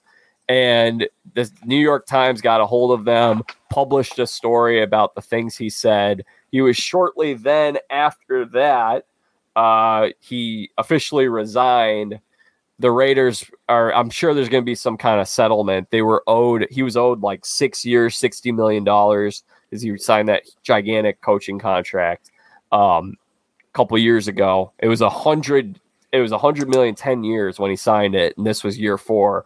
Um he resigned. It seems like the Raiders are probably saving money though with this whole thing and that was all guaranteed money. Um and then uh yeah, I guess that's so. In these emails, Jon Gruden used some inappropriate language. Uh, he used a racial trope in one, and then he used some other slurs um, that he should not have used. But then there were some other things that he said that may have or may not have been blown out of proportion. I'm going to turn this over to you, Garrett, because I know you have a lot of opinions on this. Yeah, um, the initial situation. I mean, it kind of came across to me as somebody in a high position of power wanted Jon Gruden gone. Yeah. That's what I think. I um, I know what he said um, as far as the homophobic slurs that he said um, that he shouldn't have said, but they were directed towards Roger Goodell, um, as far as what I've read at least. And So I will I will correct you. He Okay. he he did have one towards Roger Goodell, um, which I don't think, in my opinion, I don't think that's a big deal. I think there's a bit there's a difference between yeah, calling someone of a like that that slur is targeting towards um calling them that and calling someone who isn't. And i also think that like and we'll talk more about it the the world has changed a lot over the last 10 years in terms of what so like this one word that starts with an f that uh, is a slur towards gay people every single comedy movie from the years like 2005 to 2011 was littered with that word and like you could watch step brothers and they you know they they say it because it was like used as a prop of comedy. Rap music a lot of music. Eminem's doing the halftime show. He said that word several times in songs. Like so so that was he did use that towards the commissioner. Now he did this was the one that i think was probably a little tougher he referred to uh, gay people as queers, which another one that I think is like an outdated term. We don't do that anymore. But like that's how my grandfather used to talk. Like that's you know. So what? But the context of what he was saying, I believe, was that he was saying the commissioner should not be putting. He felt that the commissioner put pressure on Rams head coach Je- Jeff Fisher to draft Michael Sam because he's gay. And Gruden was, I think, what he was saying, I guess I can't say for certain. I think what he was saying, the core of what he was saying was nobody should be drafted based on their sexual orientation, their race, their ethnicity, which is like the opposite of what like people are saying that he was for. They're saying that he was racist and that he discriminate he was discriminatory when the content of what he was actually saying, if you're able to look past the slur or the word that we don't say and we don't call them that, it's not okay. Uh if you're able to look past that, that's not what he was saying. It wasn't discriminatory. yeah, and I I think whenever a situation like this presents itself, or whenever somebody puts themselves in a situation like this with their words or actions, um, something our world has overlooked now is let's give them a chance to talk about it, right? So I didn't know this. I was explaining this to um, one of my students when it actually happened the next morning, and I was reading an article about it about um, how he said, and I quote, the NFLPA head guy had uh, lips the size of Michigan tires. And Michelin tires. Michelin tires. Yeah, sorry. End quote. And I said that, and I was like, I guess they took that as a racially insensitive quote. And someone who was across the room said, No, he's saying he's got rubber lips. And I was like, What what does that mean? He said, Rubber lips means you're a liar. He's calling him a liar. And I was like, Well, I had never heard of that. I'm not saying that's what Gruden meant by it. I'm Yeah, I mean, the one thing is that he did say Gruden a chance. he did say the size, so he wasn't talking about like the the texture of Michelin tires. But what But- he meant he's a huge liar? I don't know. Right. I don't know. I have no idea. I'm not. well, I also would say is that I didn't know that that was a racial trope until my Yeah. I talked about that with some people. They're like, oh, that's actually a thing that black people used to get made fun of the size of their lips. I was like, well, that's my ignorance. I didn't know that. It's also Yeah. possible that Jon Gruden was ignorant and he didn't know that either. I man, I didn't know either, and I think a lot of people are only feel offended because they're told they should be offended by something as well, instead of actually being offended. And I don't know. Again, I don't know how this guy feels about that. I don't know if Jon Gruden was trying to be racially insensitive, or I don't know if he was trying to call the guy a liar. I don't know. This is just an example of how much we don't know and why it's important to give somebody who makes a mistake like this, basically just let them explain themselves. You know, we we saw. You said we weren't going to talk about Bachelor, and I'm totally cool with that. no, but we saw go for Chris it. Chris Harrison, you know, get canned because he basically they they deemed this one uh, white girl racist for attending a party when she was in college, uh, a Southern Belle themed party, um, antebellum party to be exact. And Chris Harrison basically responded with, "Hey, well, how about we just give her a chance to explain herself?" And they canceled him for it.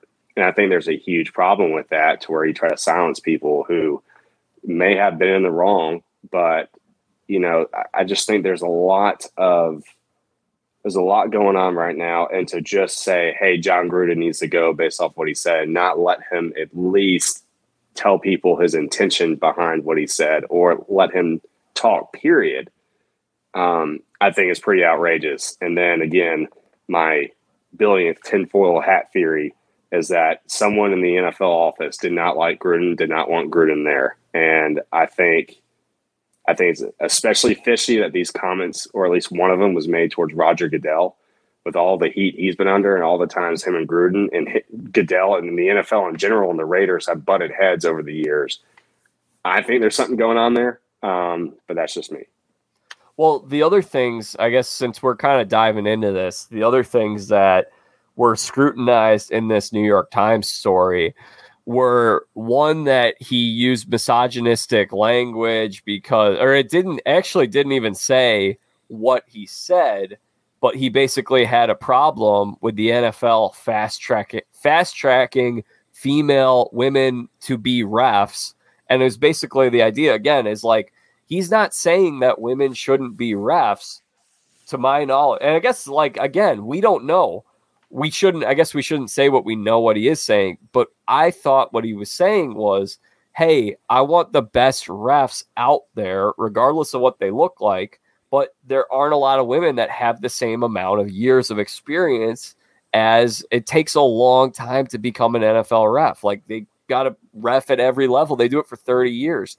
There are women who are refing for five years and now you're going to make them your refs. And he's talking I, again, I shouldn't put words into my mouth, but I interpreted that as like he's talking on selecting people based on their merit rather than their appearance.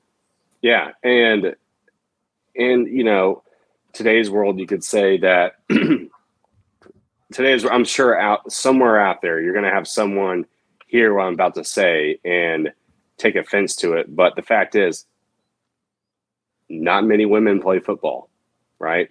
And I would argue that a lot of these referees are males that have played football in their past and understand the game, which will give you a head start on officiating, to your point. And, you know, there's nothing wrong with that, right? And I think, again, that's kind of what Gruden was trying to hint at is that like, you know, let's let's not just try to lack of a better term, be woke and just hire people that society says we need to hire right now. Um, no matter you know what they believe in, what they look like. Let's hire the best people for the job, and I think that's what he was trying to say. Again, do we know that? No, we have no idea. But kind of like you, that's how I read it. But I think it got twisted in a certain way, partially because of who released the article.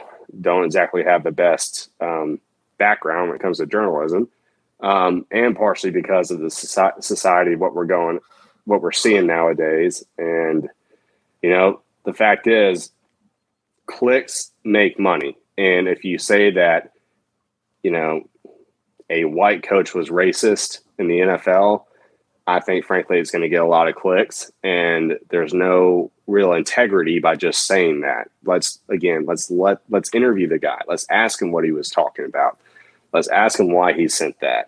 Um, especially since the fact that this investigation wasn't even about Gruden and himself; Yeah. it was about the Washington football team. Um, but yeah, it's just a messy situation, man. Either way, any way you look at it. Well, the other things that were scrutinized in this New York Times publication, it was like, well, he also, uh, I want to try to make sure I get all this right. So all the things we mentioned, there was another thing where um, someone, one of the executives from the uh, Washington Redskins at the time, they were still the Redskins, sent him a picture of like topless cheerleaders. And I mean, Gruden's not even sending that picture, he's receiving it. Now, that's something that should definitely be investigated in terms of like, wow, how is he getting these pictures of the topless cheerleaders? He's in a position of power. He shouldn't be doing that. Um, but on the surface level of like, yeah, like there are a lot of men who like looking at women don't who don't have clothes on. Like that's a problem in our society. Like we need to pornography is a big issue.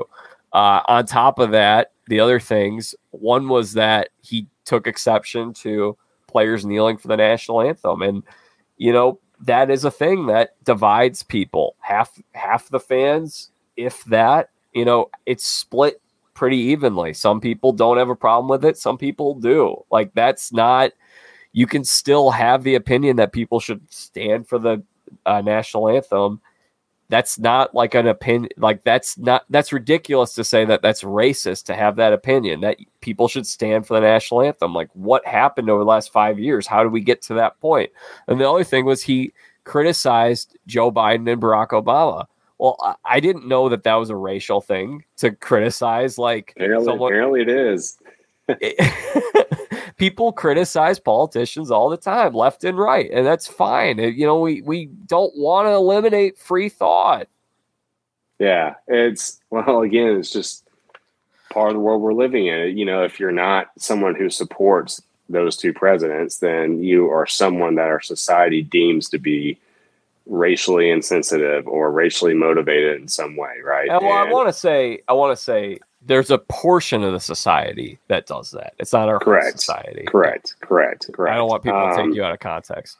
Correct. Thank you. A portion. Uh, um, in the grand scheme of things, it's a very small portion too. Yeah. Should say also. Yeah, and most um, people, regardless of left or right, I think most people are decent and respect each other. It's just like the radicals on both sides that make this whole thing crazy. Right, Continue. and it, it's like it's it's kind of like that thing where like we'll take Twitter for an example. What there's probably 30 million people on Twitter. You know, there's what 350 million people in America, but yeah. you hear a few radicalized voices on there. You think, oh, this is how the majority must feel, right? When in reality, it's probably not. Um, but again, it, what happened to just, you know, who who cares? You know, I, I don't look at an NFL coach and say, okay, what president do they support? Gosh, you know, I look at an NFL coach and I say, what team are they coaching? Do they have a winning record? Do they have a great team? How many Super Bowls has he won? I like that, and I think that's the whole general problem with the NFL overall is that people will in sports overall, and people will go there for an escape from all this stuff that we're bombarded with every day, and um, you know, to to bring politics into athletics like that, and to you know, consider firing a guy because he criticized two presidents that maybe you were for. And that's just insane to me. And I don't know why that was included in this story. I don't. Like that, I don't that wasn't relevant at all. And again, I think it was to paint a picture about Jon Gruden. I think it was, and I think again, someone wanted him gone, and that's why I think you get all these different instances that happen, all brought up conveniently at the same time, to paint a picture about Gruden, and they just wanted that guy out of there. I, I, I mean, again, like I think that's what happened, and because it's just like they were picking and choosing, trying to find things everywhere about him. Um, yeah, it's because you're right. It wasn't, you know, if you're looking at the comments he made in the 2011 email and you want that article to be about those comments, then why do you bring up his political beliefs? About a current day president. I don't get that. Well, okay. So then you bring up what was really going on here, and I totally agree with you. What I think happened in this case, the NFL wanted him out because he called Roger Goodell an anti football P word. And he also called him that other slur that we don't call gay people because it's not appropriate. And we shouldn't say, as it's wrong. And, you know, like, look, I want to make it clear out of context, these things don't sound good, and he shouldn't have said them. They were wrong. A lot of things he said. Now, you know, if he was critical of the president or the vice president, eh, that's I'm not. He's not wrong for or right for that. Like that's just you know subjective opinion. He's free to have that. He did do a lot of things that were you know things that you shouldn't say. However, oh yeah, I guess I'll come back to this in a second. I want to go back though to what you were saying about how this was being used against him. I think the Oakland Ra- or the Las Vegas Raiders want to get out of this contract because they owe him a lot of money, and I think they're saving money by it. And look, I think Jon Gruden's a really good coach. I think he, the, this team had the potential to be good this year. Maybe they still will be good. They won this past week without him. But if you look at what happened with this team over the last first three years, no playoff appearances with him as a head coach, just win, baby, is the uh, you know that's the expectation. That's the motto of the Las Vegas Raiders. They're expecting more, and they haven't won a whole lot. So there's that, and then I think Goodell definitely in the league office definitely wanted him out.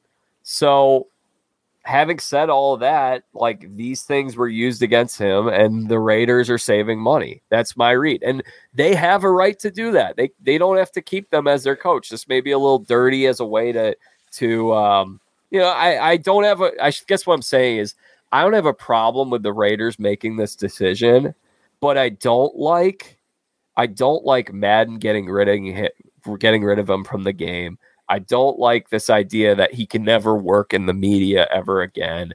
I don't like that he's now kicked out of the Ring of Honor. What what did he like? I'm gonna I'm gonna rant here for a second, but here's the thing, Garrett. You and I are both Christians, and we know as Christians that we are flawed human beings, deserving of grace. Jesus lived a perfect life, and no one else has done it since. No one did it before that is we all need Christ in our lives to be redeemed. We all need it because we're all flawed. We've all sinned. We've all come up short. And this kind of, you know, people call it cancel culture, but whatever it is, this idea that you've screwed up and you've done things because he did he did sin in this case. He did some things. Not everything we we highlighted. Not everything was maybe as bad as it seemed, but he did sin. He did say some things that he shouldn't have said. But at the same time, like two things on this. One, go, let's take anybody, their Facebook messages, their texts, their Xbox Live parties, every transcript, every private conversation they've said for the past 10 years, every single person is going to have things that they said come up and they are not going, they're going to be things that they're not proud of that they said. They were said in private and they were wrong. It doesn't mean that they, but at the same time, like, are we going to play this game and just say, well, you know what, Garrett, you you said something very hateful to a guy that you used to be friends with in 2013 and it wasn't it wasn't insensitive or anything like that. It was just a really mean thing. And you had hatred in your heart when you said that thing in 2013. And because you said that, you shouldn't be able to do anything else and get work in this society. Like that is crazy.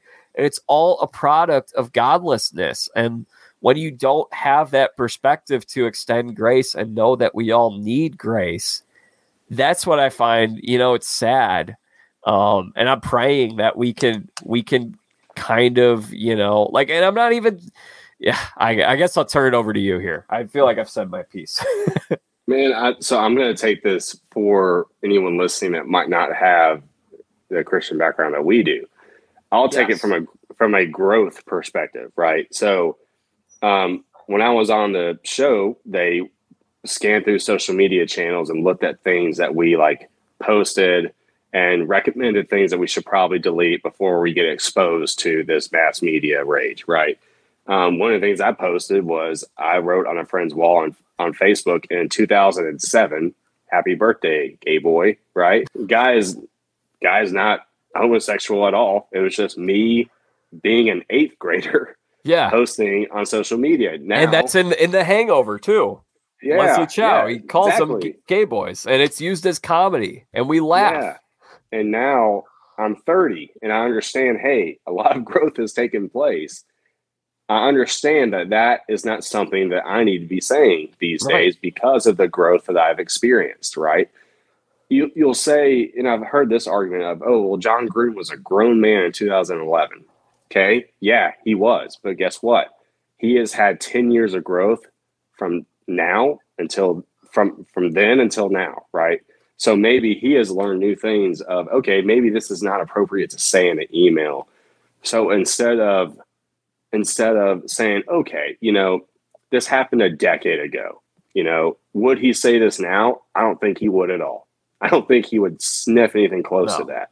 And I would also argue that if you're one of these people that are going to blankly label him a racist or homophobic, I, I would watch last season of uh, Hard Knocks on HBO and look at how many of his players, no matter the skin color, loved playing for the guy. And I think that is the Jon Gruden that is the legitimate Jon Gruden, right? And I just think, you know, yes, we need grace. Yeah, everyone deserves grace. We are not perfect. We all fall short. But if you're not someone who is a Christian, I think if you look at it through the lens of growth and over time and how not only do people change, but times change, things that were appropriate 10 years ago no longer appropriate, and then understand, okay, well, back in back when he said these things, right? Let's look at the way culture was and let's just, hey, let's forgive him, all right, and move on from it. It doesn't have to affect us because it happened a decade ago. And again, not getting political, but should throw it out there that, hey, if we're going to look at emails from 10 years ago of a football coach, then what are we doing with our current day politicians? And if we're going to hold our football coaches that standard, why are we not holding people that dictate some actions in our lives to that same standard?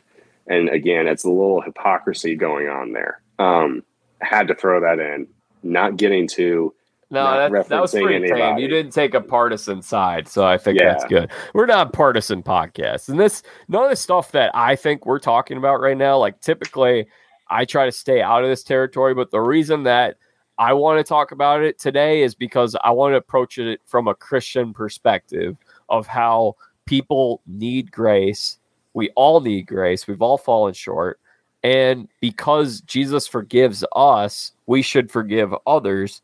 And when we live in a society when we take God out of the picture, we take Christ out of the picture. And I'm not look, I, know some people are listening to this and they don't share the same faith as you and me. And you know what? That's that's okay. Like I'm glad you're listening to this. And I'm friends with people who are atheists. I just had an atheist on this podcast like a couple weeks ago. And like we talked about, he talked about why baseball is meaningful to him because he doesn't believe in God. And like, you know, I, I want to I, I don't want to be in a, a bubble of people that only think the same thing as me. I just want to talk about my faith and that which drives everything in my life. And this is a Jack Vita show, dang it. I'm going to talk about my faith. So I think that's why, you know, it's important for us to talk about is just this idea of having grace and extending grace and that we all need grace and we're all flawed. And like you said, we all have things that we've said. And it, it, it- you know what? Look, I know some people are going to listen to this and say, yeah, you know what? I never used any of that kind of language. Okay. Well, props to you. That's great. And, you know, Garrett and I didn't either. Like, we probably said other things that weren't good. And you probably also said things that weren't good. If you're listening, everyone did. It might not be in terms of the stuff that's punishable these days, in terms of what Jon Gruden said, but maybe you talked badly about someone and that came to light. And now everyone knows that you slammed this person. Let's say it was like your your sister's husband or something like, you know, like no one wants to play this game of having their private life exposed to the entire public and have them have to pay the consequences for opinions that could have changed over the last 10 years. Like, for instance, let's say some guy says in 2011, he says, like, oh, I really hate my brother's girlfriend. Well, now they're married. And he's like, I actually loved her. She's great. I had the wrong thought 10 years ago. It- It's just, it's crazy town to me. Yeah, and uh, again, it's it strikes me as if someone was looking for something about a certain somebody because again let's let's remember in something that gets thrown under the rug this investigation was not about jon gruden right it was about the washington redskins at the time now the washington football team and you know i think the question to ask too is what else did they find that we're not finding out about because of this Jon gruden situation well they claim that Jon Gruden is the only coach that used any kind of bad language in all 650,000 emails that they found. Garrett, you and I have been in locker rooms. We've heard far worse things. Oh my gosh. Yeah, man. Uh, I've been called so many things that I cannot repeat by football coaches. I mean, it's there's no way, especially in an organization like the NFL, there's just no way. But again, God, I well, forgot it was 650,000 emails too. That's insane. Yeah. Well, the other thing is like, I see some people and I'm like posting stuff like, oh, yeah, he's so bad. Like, yeah, this is really bad. Like, he deserves it. I'm like, I remember you in college. I remember you saying yeah. things that were far worse than this. But now oh, you're. Yeah. You're going to cover for yourself and point out, you know, it's like that part in the Bible where, you know, Jesus says, if you want to call out sin in someone else's life, remove the plank from your own eye, remove the speck from your own eye so that you can see. And a lot of times it's like, uh, you know, then another, you know, another part of the Bible is in in the Gospels. I don't have this specific passage, but which uh what reference it is, but you know, there's a woman caught in the act of adultery and the Pharisees and the Sadducees, uh, these people who really like to showcase how religious they are and how great they are, hypocritical followers of the law, and they say, Jesus, the law com- commands us to stone this woman. And he says, let whoever is without sin throw that first stone. Yeah. And I think, I think the reason why people are so quick to hop on that train of recognizing somebody else's sin is because they haven't forgiven themselves for their own sin or haven't pursued God for forgiveness for their own sin. So they're looking for something to cover it up by going after somebody else's sin. And I think that's that's simply all it is. And again, it's you know, it's not only pursuing God to forgive you for your sin, but you got to forgive yourself as well. And I truly believe that once both things have taken place, there's no need to go after anybody else and the mistakes that they've made. And I think that's a, the conditioning of, again, not not all of society. It's like we mentioned earlier, a small part of society that seems to be very prevalent these days, and it's something that you just got to pray it's going to change at some point. point and I just want to make my thing clear because I know I'm sure there may be some people who listen to this and they might want to take anything that we've said out of context. I believe that the Raiders had their right to remove him as their coach, and I don't think that's right or wrong. I think that's a whole other conversation. And I also am not saying that his behavior is defensible because he did things that he should not have done. I'm just saying that again, we said again and again, he should not be defined by the mistakes that he made. Um, and you know what else? I'll say one more thing. Why is it that the first actively gay player feels comfortable coming out when Jon Gruden is his coach? He can't. If Jon be, Gruden, if Jon Gruden is homophobic, yeah, yeah, like, that that doesn't make any sense. It doesn't, man. And again, like I mean, I'm telling you, go watch Hard Knocks from last year. I mean, his players loved him, and I believe that's why he was offered such a big contract. I believe that's yeah. why they started playing so much better. Is because nothing will, especially in the NFL, man. These guys are making millions of dollars. Money's not motivating. You want to play for a coach that you love, and you want the coach to succeed, and you want to succeed for him. And you know, I just man, I, I, again, to your point, the Raiders have every right to do whatever they deem necessary. We are not saying at all that what Jon Gruden says is not a big deal. All we're saying is that we don't know. And was it taken out of context? I believe so. does that mean it actually was taken out of context? I don't know. Maybe he meant everything that he said in the worst way possible. We have no idea. But with you, with what you're saying about forgiveness, I'm also going to say again, let's give the guy a chance to explain before we Yeah. just trash his whole career. That's all I'm saying. Is I want to offer the perspective of what if all the bad things that he said weren't actually bad things and he meant them completely differently. It's just a perspective. We don't really know, unfortunately. And I think that's a great place to uh, wrap up on that. Garrett, we've gone way too long, but what has God been teaching you lately? Patience, patience, big time. Um, it's uh, you know, I had a very rough end to 2020. Very rough. Relationships were bad. Finances were bad.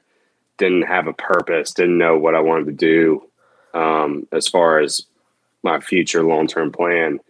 And you know, I went to I went to therapy. I talked to friends. I made smart decisions. I did everything that seemed to be the right move. And for months and months and months, nothing got better. And I was just like, dang, like, when am I going to catch a break? Like, I've been doing all this. When is it going to happen? Well, sure enough, one of my friends that I met years ago, you know, started his own business, hired me on. It's a blast. It's a family owned business. It's a great family. You know, everything's great now. And it's one of those things where, like, now I can see how if I'd given up when times were tough and I was putting in that work, I never would have gotten to reap uh, the benefits of everything that's going on right now. So patience is the number one thing he's taught me. It's just do the right thing, um, do what makes you happy, and trust God's timing. Basically, Amen. That's that's a great answer. I love that. Everything's going well for you right now. It seems. yeah. Thank you, man. It's going awesome. What about you? Uh, that's a great question. What is God teaching me right now? Hmm. It's funny because I, I like to ask that question and I don't get it flipped back to me. Uh, so I uh, let me think. I'd say that like patience, like you talk about in terms of that was something for me personally. For those who are just listening to this show for the first time, I had my thyroid taken out a couple years ago. I had thyroid issues for several years. Uh, was di- everything was going according to my plan. My oh, going into my senior year of college, I'm like, I'm finally going to graduate. This is great. Finally done. Don't want to be in school forever. I'm going to go do this journalism thing. I'm going to do something like what I'm doing now. I couldn't. I couldn't because I started having all these health issues. I had my thyroid taken out in February 2019. I finally start feeling healthy around March of 2020. And then COVID just shuts us down. And I've noticed in every step of the way, like, yeah, it was inconvenient for me, but it was what I needed in order to be where I am now and for me to grow in my relationship with Christ. In order for me to, you know, you can't, some people I try to tell this to, like, perseverance, you, the way that you can develop perseverance is when you don't have a choice but to persevere. So, like, there are times where you're enduring something and it's hard and it's easy to to move away from it. And sometimes uh, in fact a lot of times the right decision is to move away from it. In my case i couldn't run away from feeling like crap all the time. Like it, it just wasn't you know i didn't have any other options. It's just like this is what's going to happen. When you deal with something like that it really grows you in your trust of in your relationship with christ. Um, and so I think similar to what you're talking about, I'm definitely learning a lot about trusting God's timing. I think would be specifically because we all want to have our own timetable. Oh, well, like that person's my age and they're making all this money, um, and they're married and they have kids, or you know, they got this job, or they're living in this part of the country, and it's like, yeah, but that's God's plan for someone else his plan for you is different. It's unique. It's, you know, I, I'd say God's plan is perfect, but your life isn't going to be perfect. And Yeah. I've been kind of seeing a lot of ways of like, okay, this is why I am where I am right now. And I don't know what the next thing is going to be. I don't know how I'm going to, you know, I, I don't make much money doing this show, but I love doing this show and I want to try to grow it. And same thing with my website. Or am I going to take a job doing something, you know, in journalism somewhere else? I, I don't know, but I'm just going to trust God. Does that answer your question? That was the best. It does, man. It does, man. Yeah. Yeah. His time is everything. Absolutely. We got a question from a commenter. Would you take San Diego State plus four versus Air Force? What do you think, Garrett? Uh, I'd take Air Force. I'd say don't gamble. That'd be my first tip. I'm not a gambler either, so I don't know if you should listen to me or not. but I would say though, what Garrett's saying, I would that would not be something I feel comfortable with because whenever you face one of those service academies, a lot of times you see these teams they don't know they're they're not used to facing the offense like the triple spread offense of Air Force, and Air Force has a good team. So uh, I don't know who the home team is in that case, but I wouldn't touch it. Anyway, Garrett, this was an absolute blast. Uh, what have you been working on lately that you'd like to plug? How can people find you? Yeah, so uh, at R Garrett P is my handle on Instagram. That's the only social media outlet that I have because Smart. trying to sim- simplify my life a little bit. Um, but yeah, just uh, Pebblehurst is the business that I work for. Mom and pop shop, but it's a golf shop in Homewood, Alabama. We pride ourselves on carrying items, brands that no other golf shop carries, not like your big box retailers, while at the same time still carrying your OEM brands that you recognize day in, day out. Um, we specialize in specialty putters. Um, I give lessons and fittings as well. So if you're ever in Birmingham, stop by and see me. And their their Instagram page is at Pebblehurst, and our website is www.pebblehurst.com. All right. Well, Garrett, it's always a treat talking with you. This was a blast. We definitely went the distance on this one. Uh, maybe we'll touch base later in the season when we get that uh, match coming up in November potentially. That's right. After the Braves win the World Series. Oh, yeah. Okay. If the Braves win the World Series, you have to call in for a short segment. It won't be a full long form one like we're doing right now, but I'll uh, I'll take a call from you when you get a break at work. 10 minute segment. Yeah, Jack, the Braves won the World Series. I'm in, dude. I'm in. All right, good stuff. You guys can check out the rest of this content. Go to jackvita.com, get on my email list, visit my site. We've had a lot of great content lately. Uh, Garrett, as you as I've mentioned before, is a big time star. His episodes always get a lot of downloads. We also had a real recent uh, episode that got a lot of traction. It was with Stephanie LaGrossa Kendrick, one of these stars and legends from Survivor on CBS. So make sure you guys check that one out. Last week, I did some baseball stuff with Orestes Destrade, who does the Rays games over at Bally Sports Southeast. And then uh, his nephew, Albert, Albert Destrade, uh, who competed on Survivor. We had a fun baseball show. Later this week, I'll be talking with Mickey Morandini, former Phillies World Series uh, player.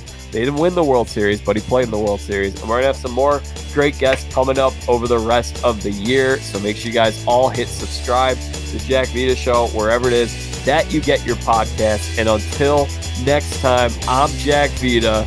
Bring in the dancing lobsters.